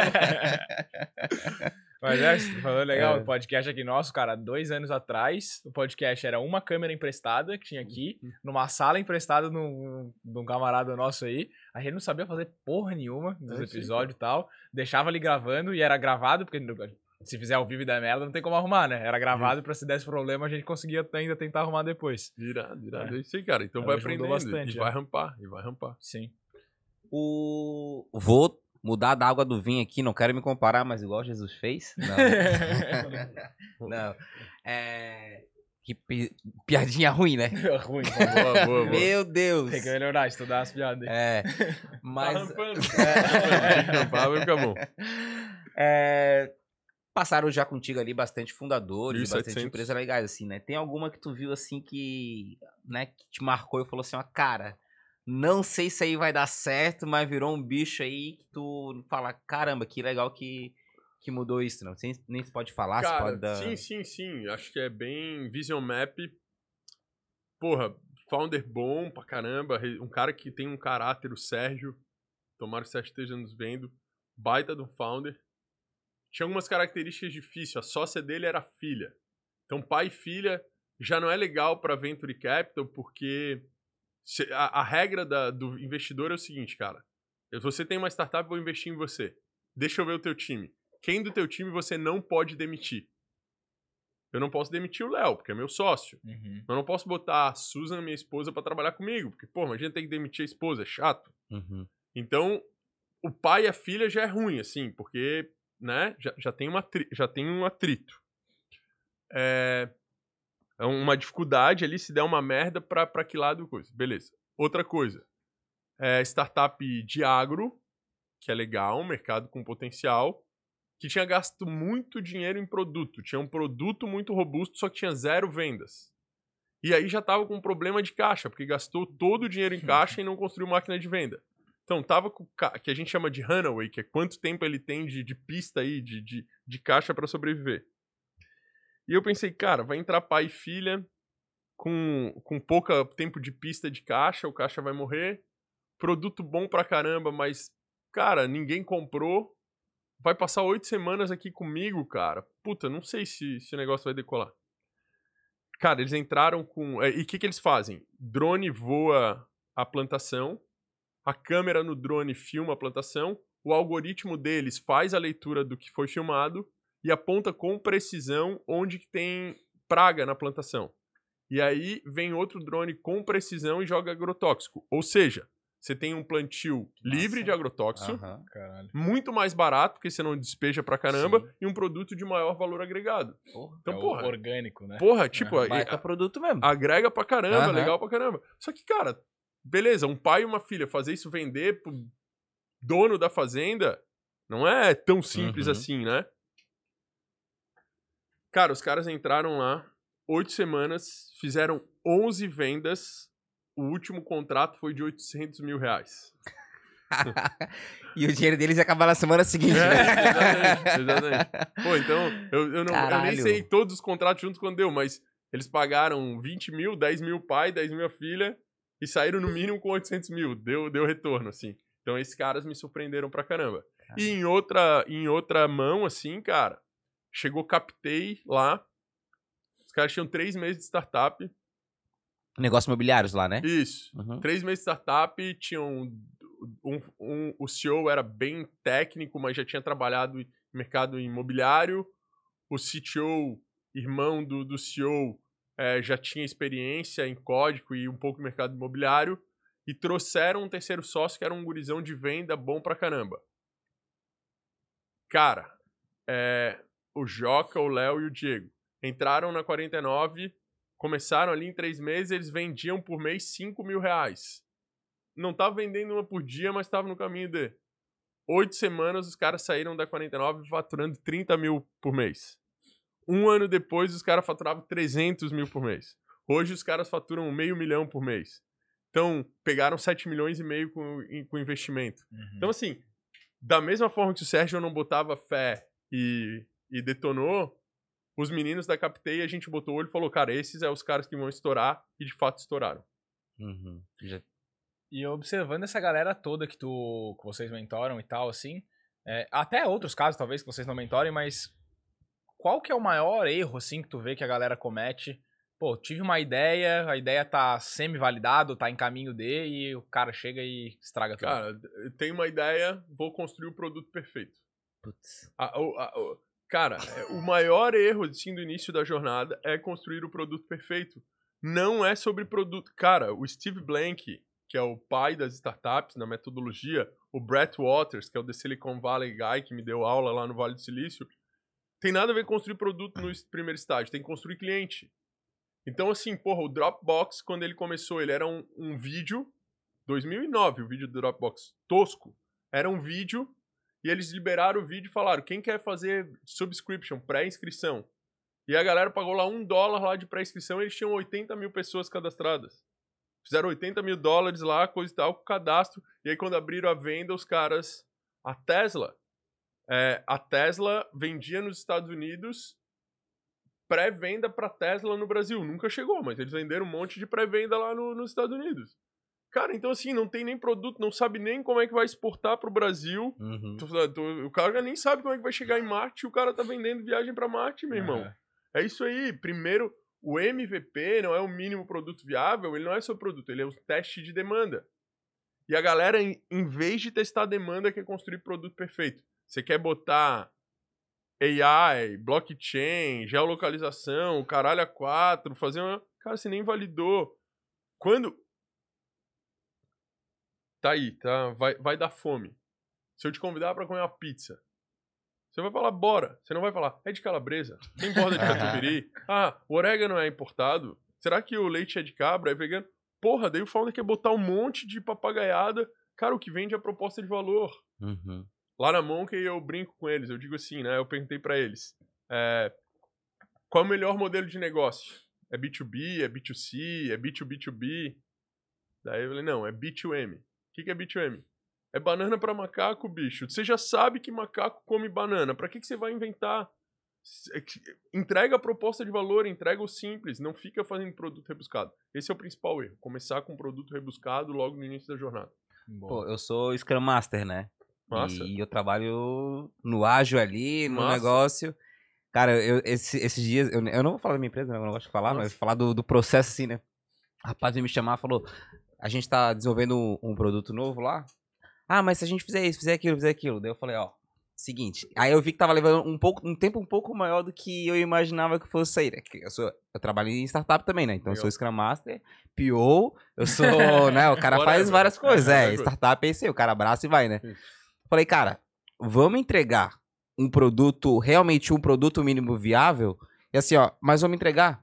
Isso, Lá na frente, quando o cliente estiver validando ali a operação, isso. a gente coloca outras coisas ali pra poder. Então, Ah, beleza. A gente fala pro cliente, cara, não, mas isso aqui é a nossa primeira etapa. Tu Isso. testa, vê, valida. Isso. Pô, deu certo. Vamos colocar nos outros clientes, vamos vender pros clientes de fora. Então, Total. como a gente tem base de clientes, consegue Total. validar o produto internamente pra depois jogar pra fora. Então, tu, cara, tu economiza dinheiro, tempo do, do funcionário, motivação esforço, e o produto, cara, ele sai, né? total. e é aquilo que eu falei aquele dia lá no, no nosso grupo do WhatsApp, né? O feito é melhor que o perfeito, Total, né? mano. Pô- entrega a parada. Temos um 49. É isso aí, cara. É, isso aí, é essa consciência. Mas, cara, mas concorda comigo que pouca gente tem essa visão? Sim. A galera acha que é produto Sim. perfeito, não Sim. é, cara? Cara, eu vou te dar um exemplo aqui de podcast. A gente também é uma produtora, né? Então a gente sabe como é que a galera vem aqui. O que mais aparece, isso aí fica até um recado pros nossos clientes ou pra quem quer ser o futuro cliente do estúdio. O que mais aparece é a gente chegando aqui, ele fala assim: Cara, me dá um episódio, que com esse episódio eu vou vender.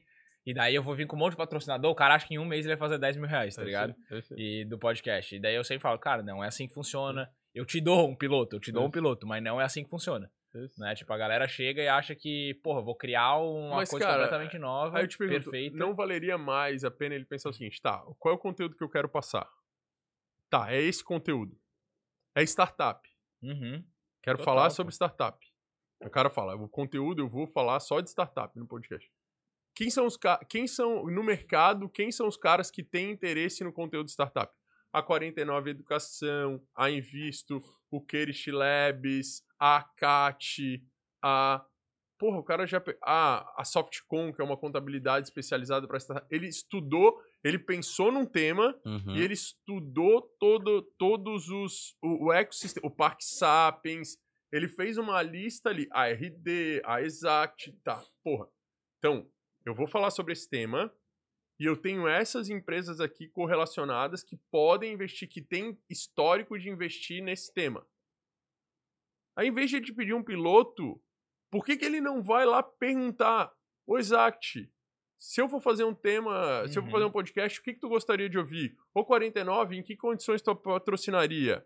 Ô RD, numa escala de 0 a 10, se eu lançar um, um, um podcast de, de startups, qual a tua predisposição para hoje comprar uma cota de mil reais? Uhum. Ah, hoje é um. Beleza, cara, não adianta o episódio zero. A galera, o episódio zero significa o seguinte: vou gastar minha energia em produto Sim. toda a energia em produto ele deveria gastar em mercado. Então, cara, fala isso pro cara. Quando o cara te pedir o episódio, fala, cara, eu, eu gravo aqui uma cabeça, eu gravo aqui 10 segundos, 30 segundos a proposta de valor.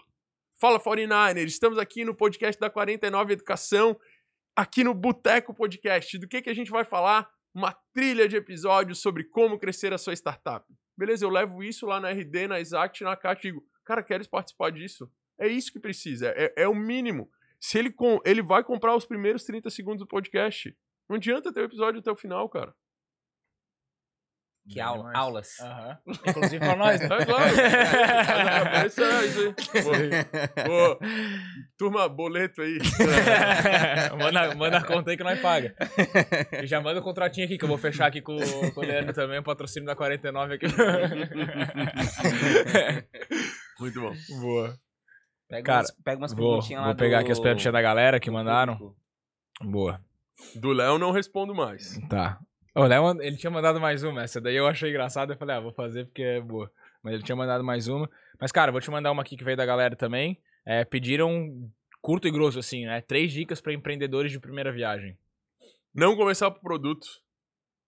Focar na validação dos clientes. E perguntar pro cliente. Não, não, não construir o que você pensa que é a ideia genial, mas fazer uma lista de clientes e lá perguntar pro cliente o que, que você quer que eu construa.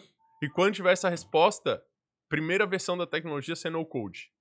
Então, assim, não vai construir produto, vai fazer uma lista e perguntar o que, que o cara quer que você construa. E quando for construir, a primeira versão vai fazer em no code. Boa. Ah, não, não, minto. E fazer 49 educação. Faltou mexer? Tô brincando. É, uma outra que veio também é. Tem como o Brasil dar mais certo nesse meio tech? Cara, porra, excelente pergunta, cara. O Brasil tem tudo pra dar certo. Não é o governo que tá, ou o governo que tava, ou o governo que vai vir. É, A gente é muito irresponsável em governança pública, né, cara? Muito, sim. Cara, assim, se o teu vizinho fizesse contigo o que todos os governos fazem com a gente, não tô falando de A, de esquerda, de direita, de... falando de geral. Se o teu vizinho te assaltasse como o governo te assalta todo dia, cara, tu ia dar porrada no cara. É, eu li uma matéria hoje, lá pros polêmicas. O governador ficou oito meses como governador do estado de Santa Catarina. E aí ele tem uma aposentadoria vitalícia de 30 mil reais. E se ele morrer, a esposa dele tem 15 mil reais vitalício. Ah, cara, vou fazer um contrato de aluguel aqui na sala e mesmo que você vá embora da sala, você me paga vitalício o aluguel da sala. O que tu vai fazer, cara? Tu vai mandar. Tipo, tu vai me enfiar porrada. Não vai Uhum. nem, tipo assim. Uhum. E tudo bem. Ai, legal, mas ai, mas ele era querido. Ah, ele, ele me botou asfalto na minha rua. Mas se, né, cara, a gente é Aham. muito burro, assim. Então, a- é, o Brasil vai dar certo em todos os aspectos a hora que a gente tiver uma responsabilidade social maior. A hora que a gente, que a gente atuar nos pequenos atos é melhor. Então, assim, cara, eu fui na padaria, o cara me deu o troco errado, devolve o troco, volta lá e dá o troco certo. Eu fui no trânsito e eu cortei o, tr- o trânsito, pede desculpa pro cara. Pô, o cara me chamou pra brigar, cara, pede desculpa, sai tudo de trouxa do negócio. É, porra, eu tô na correria, cara, tem uma senhora, um velhinho, tem. Cara, oferece ajuda, chega atrasado, mas faz o bem. A hora que a gente regular as pequenas atitudes, a gente vai cobrar melhor governo e a gente vai ser um país melhor. E aí, cara, para startup é o melhor cenário possível. Porque o que, que eu falei? Que o Brasil tem um monte de problema. E como começa uma startup de fato? Não é por uma ideia genial, mas é resolvendo problemas reais. Então a carência do Brasil por serviços é gigante. Serviço de saúde, de educação, de segurança, saneamento básico. E a hora que você pega serviços de base e você coloca tecnologia, você faz a solução desses serviços crescerem em forma muito mais rápida. E aí tem mercado pra caramba. Então eu te digo assim, o Brasil é certamente um dos melhores países do mundo para você startupar e certamente é um dos piores ambientes de negócio do mundo. Por que, que eu acredito mais no startupeiro? Porque, cara, a gente está acostumado a lidar, dar nó em pingo d'água. Então a gente, a gente acaba aprendendo a lidar com a insegurança é, é, do, do mercado brasileiro. E aí a gente dá nó em pingo d'água e faz acontecer. Como é que ia ser perfeito? a hora que a gente tivesse a mesma energia, a mesma competência empreendedora e, a- e o ambiente de negócios, por conta do governo, melhorasse um pouquinho. Aí, meu irmão, Silicon Valley vai ficar pra trás. Segura. Aí ninguém segura os Ninguém BR. É. É isso aí. Não, mas isso é foda mesmo, né? Mas eu tenho uma coisa que eu falo, até quando eu abri caixinha de pergunta perto da eleição lá. Acho que foi logo depois que o, que o Lula foi eleito agora. Eu abri a caixinha lá e eu falo sobre investimento pra galera e tal. Os caras começam, ah, o que que eu faço? E agora? Eu tiro meu dinheiro do Brasil, deixo no Brasil. Eu falo, cara, ele já foi presidente faz poucos anos atrás. E tu coisa. tava aí. Não mudou porra nenhuma, tá ligado? cara, É. É, assim, né? Uma coisa que a gente tem que entender, galera, olha só, é bem importante para o ambiente de negócio. Muitos negócios são regulados pela macroeconomia. Então, a Renner, a CIA, o supermercado Imperatriz aqui, Uhum. esses caras, eles são regulados pela macroeconomia. Cara, vender podcast, meu irmão, é só microeconomia, brother. É só sangue no olho de buscar cliente. Porque a quantidade de cliente aqui no teu redor, com governo ou sem governo, a tua capacidade de atender mil clientes. Mil clientes sempre vão ter, independente tá de uma merda a economia ou tá bem. Você vai achar mil clientes. Então, entende esse negócio assim, cara. Muitos negócios não são regulados pela macroeconomia. Eles são regulados pela disposição do founder. Uhum. No Brasil não adianta reclamar, cara, porque todos os governos são ruins. é eu assumir a responsa, bater É. no peito, fazer acontecer e é isso aí, né? Não tem muito o que a gente. Sem transferir, né? Acho que um, É. dos, um dos pontos bem importantes pro fundador é não transferir responsabilidades, né? Não o cara transferir tem que chumbada nas costas e vai-se embora, né? É, ele- E sempre vai, cara, sempre vai. Tem ambiente de negócio muito melhor e tem ambiente de negócio muito pior. Uhum. Tu gosta de chamada nas costas, não? Porra. eu, não, eu não sou fundador, eu não sou um founder. Mas, ó, Não, mas acho que é, sem piadinhas agora, mas é isso aí mesmo, cara. É tomar porrada mesmo. É gostar de apanhar, né? É, é isso aí. isso aí. Tu, antes que tu aí, mais uma, Mais uma rodada. aqui, é, Uhum. mais uma rodada, ô, boa. a gente podia fazer um dia, né? Uma rodada de investimentos aqui. Boa, vamos, Traz vamos uns dois, vamos três fazer, aí, fazer, né? fazer. Mas tomando um Claro. gorozinho, né? Fechou? E o Rafa, e o Rafinha. Daí meu E o Rafa, boa, Boa. boa, gostei. Aí o Rafa é só suquinho de murucujá. É. Ah, tu já pensou um dia em desistir do que tu faz? Tipo, cara, vou. Dá tô cansado. 49? É, pode ser da Não, já, 49. já, já pensei em desistir do Brasil, porque eu morei fora do Brasil, e aí já pensei em ir, em morar fora do Brasil. Uhum. É, já pensei em desistir todas as atividades executivas que eu passei, eu pensei em desistir, então eu fiz um trainee lá na RBS, na, na época a NSC era RBS, sou velho pra caramba. Mas A gente to- tá falando esses dias sobre isso. olha Sim. só, eu trabalhei na RBS, trabalhei na Tractebel e trabalhei na Unisul. A RBS virou NSC, Tractebel virou Engie, Unisul virou Anima. Então ainda bem que é 49 e continua sendo A gente tava 49. falando no final de semana agora, É. foi lá em casa, a gente tava falando, ele falou, cara, eu não consigo chamar a RBS de... É, NSC. É isso Não aí. consigo. Mas é isso aí, é, faz bastante tempo no meu sinal, no meu, no meu caso. Cara, mas assim, eu, eu, eu pensei em desistir de todas as carreiras executivas porque eu não era um executivo. E eu me preparei pra 49, eu escolhi o que a gente vai fazer. Cara, e eu tenho certeza que eu vou fazer 49 até o final da minha vida, assim. Eu gosto muito do que eu faço e eu acredito muito, assim. Eu acredito muito no ativo da 49 e eu acredito muito na classe de ativos de startups, assim. É, trabalhar o founder, transformar o founder em super founder é a minha contribuição para esse Brasil que eu reclamo tanto, entende? Eu vou Uhum. deixar o cara mais preparado, mais resiliente, mais capaz de gerar economia, de fazer a economia para frente. Porque é, né? Quando uma startup dá certo, ela emprega mais gente, ela paga mais imposto, ela gera mais riqueza e ela gera mais felicidade. Empreendedor trabalha pra caramba, mas empreendedor é mais feliz do que a média. Sofre pra caramba, mas no dia que acerta dá uma alegria que paga a conta. Compensa, né? É isso aí. Cara, e tu tava falando agora ali que tu, que tu pretende continuar o resto da vida, porque é teu propósito e tal. Mas tem também uma mentalidade do outro lado que é: vou montar um negócio pra dar dinheiro, lavar ego e me aposentar. Sim, sim. Tu acha, mas tu acha, na tua visão, assim mesmo, ou bem opinião pessoal, Sim, sim. é, a gente tem uma questão, eu pelo menos eu acredito, que se o cara quer fazer só pelo dinheiro, o negócio não funciona. Mas funciona, né? Eu sei que funciona. funciona. Mas qual que é a tua opinião, assim, sobre isso? Chega uma startup, o brother. cara quer fazer grana e é isso aí. Não, cara, é, é- eu- brother, não tem coração, não tem. é, qual é qual é a característica desse ativo? Então vamos dizer o seguinte, Cara, tem startup, vamos lá, é feature, né? Imagina um canivete suíço. Tá. Canivete suíço tem faca e palito de dente, serrinha, tesoura, cortador de unha. Tem startupeiro que chega para mim e diz o seguinte, cara, eu quero construir um canivete suíço, um ecossistema. Eu tenho, eu tenho um, um meio de pagamento aqui, eu tenho, eu tenho um carrinho de compra que eu vendo para e-commerce e eu vou ter um cartão de crédito meu, eu vou ter, eu vou descontar duplicata, eu vou dar crédito, eu vou.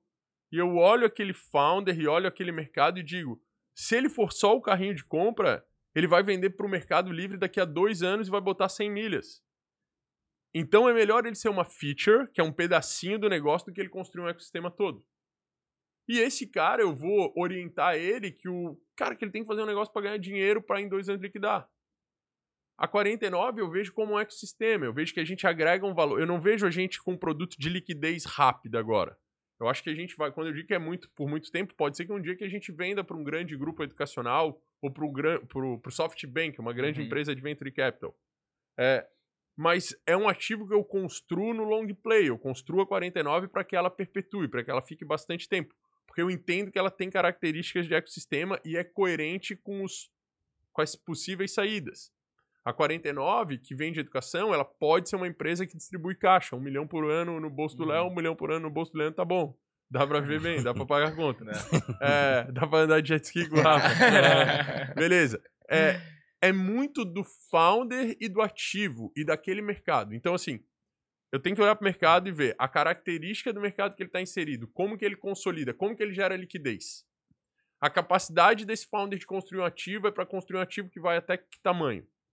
E aí, cara, olho pro founder, olho pro time de fundadores, olho para a característica do mercado e combino com o founder. Cara, vamos fazer um negócio de perpetuidade, vamos fazer um negócio para distribuir resultado, vamos fazer um negócio para liquidar rápido, vamos fazer um negócio para ser um unicórnio. Se cair uma RD na, na, no pipe da 49, eu vou querer uma empresa que valha 2 bi. Se cair uma se cair uma Easy, que era lá uma esteira para imobiliárias, eu vou fazer o que a gente fez com a Easy, que em seis meses o cara vendeu por poucas milhas, mas vendeu para a rede Vistorias em seis meses.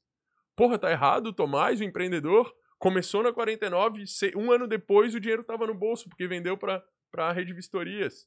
Então, cada ativo e aí cada founder e cada negócio, assim. É, acho que tem negócio que é só para ganhar dinheiro, acho que tem negócio que tem que para realizar propósito, e tem muito a ver com a característica do mercado, a característica do ativo e a característica do founder. Boa. A 49 tu considera como startup, não? Boa pergunta, cara. A 49 é tech-enable. O que, que é? O, o que eu falei, eu aperto um botão no Waze e ele repete escala. Ele é tech puro.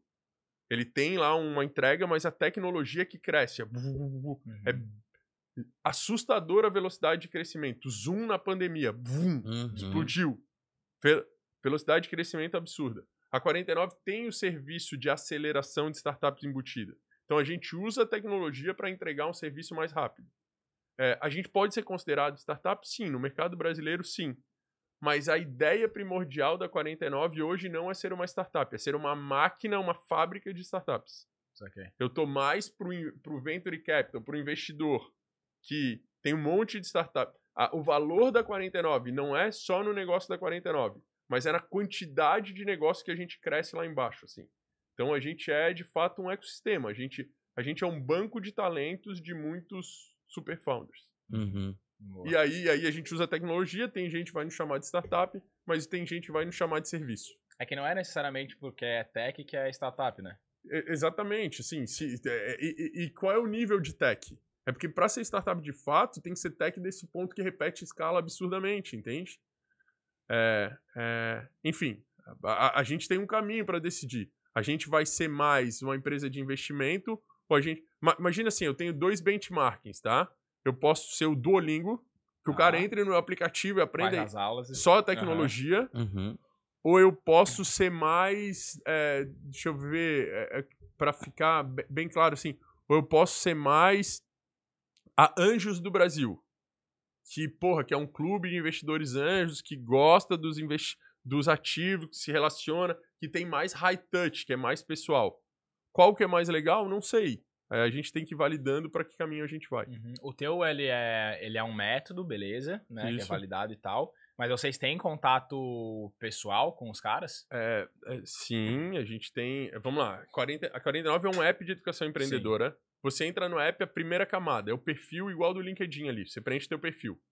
Quando você preencher o teu perfil, você já está ativo numa comunidade de 1.700 founders e alguns mentores.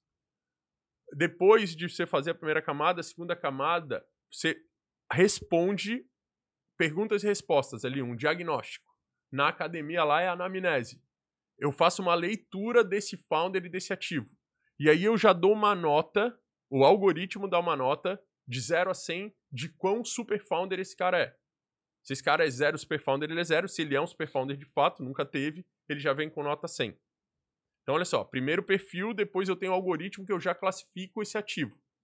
Por que, que é importante eu classificar? Porque o, o, conteúdo que eu direciono dentro do app é para faixa branca para faixa branca, para faixa azul para faixa azul, para faixa preta para faixa preta. Primeira camada é, é o perfil, segunda é o diagnóstico. Terceira camada, o algoritmo manda para uma trilha de pré-aceleração. Uhum. É igual do Duolingo, é uma Netflix de startups. Comece por validação, comece por MVP, comece por growth, por investimento. Até aí eu sou tech puro. Uhum.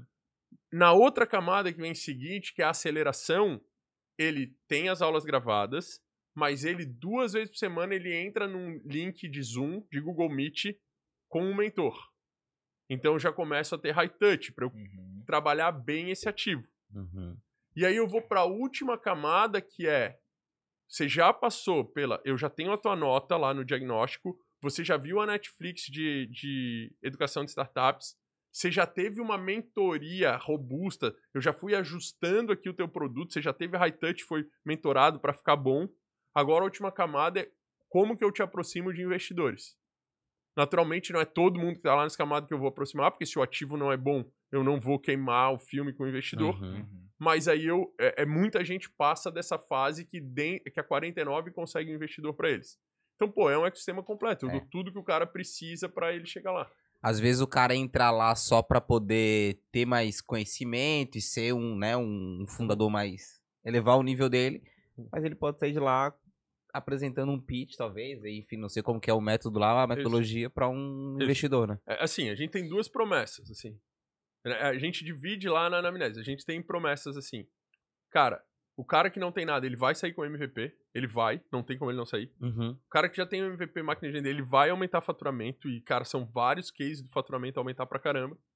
E outra promessa é, cara, vai captar investimento se for bom. Se ele validar as premissas pro Venture Cap, se ele provar a relação de causa e efeito que a gente ensina para ele, ele vai captar investimento. Então, ou ele vai sair com o MVP, ou ele vai sair com uma máquina de venda, que ele vai até se sustentar, muitas vezes ele vai desistir de captar investimento, porque uhum. ele tá gerando caixa. Sou Odonto, aconteceu isso. Olhem aí, entrem. Sou Odonto, baita startup. Entrou porque queria investimento, queria investimento, queria investimento. Cara, acho que no curso lá passou de 13 para 800 mil de faturamento bruto, assim, um negócio. Agora eu queria, quero investir pra caralho, o cara não quer que eu invista. Porra, Rodrigo.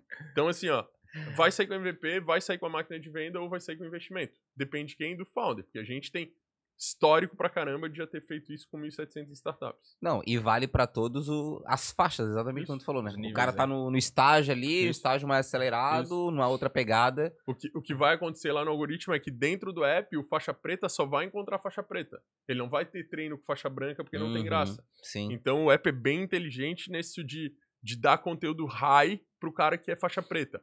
Conteúdo mais inicial pro cara que é faixa branca. Boa.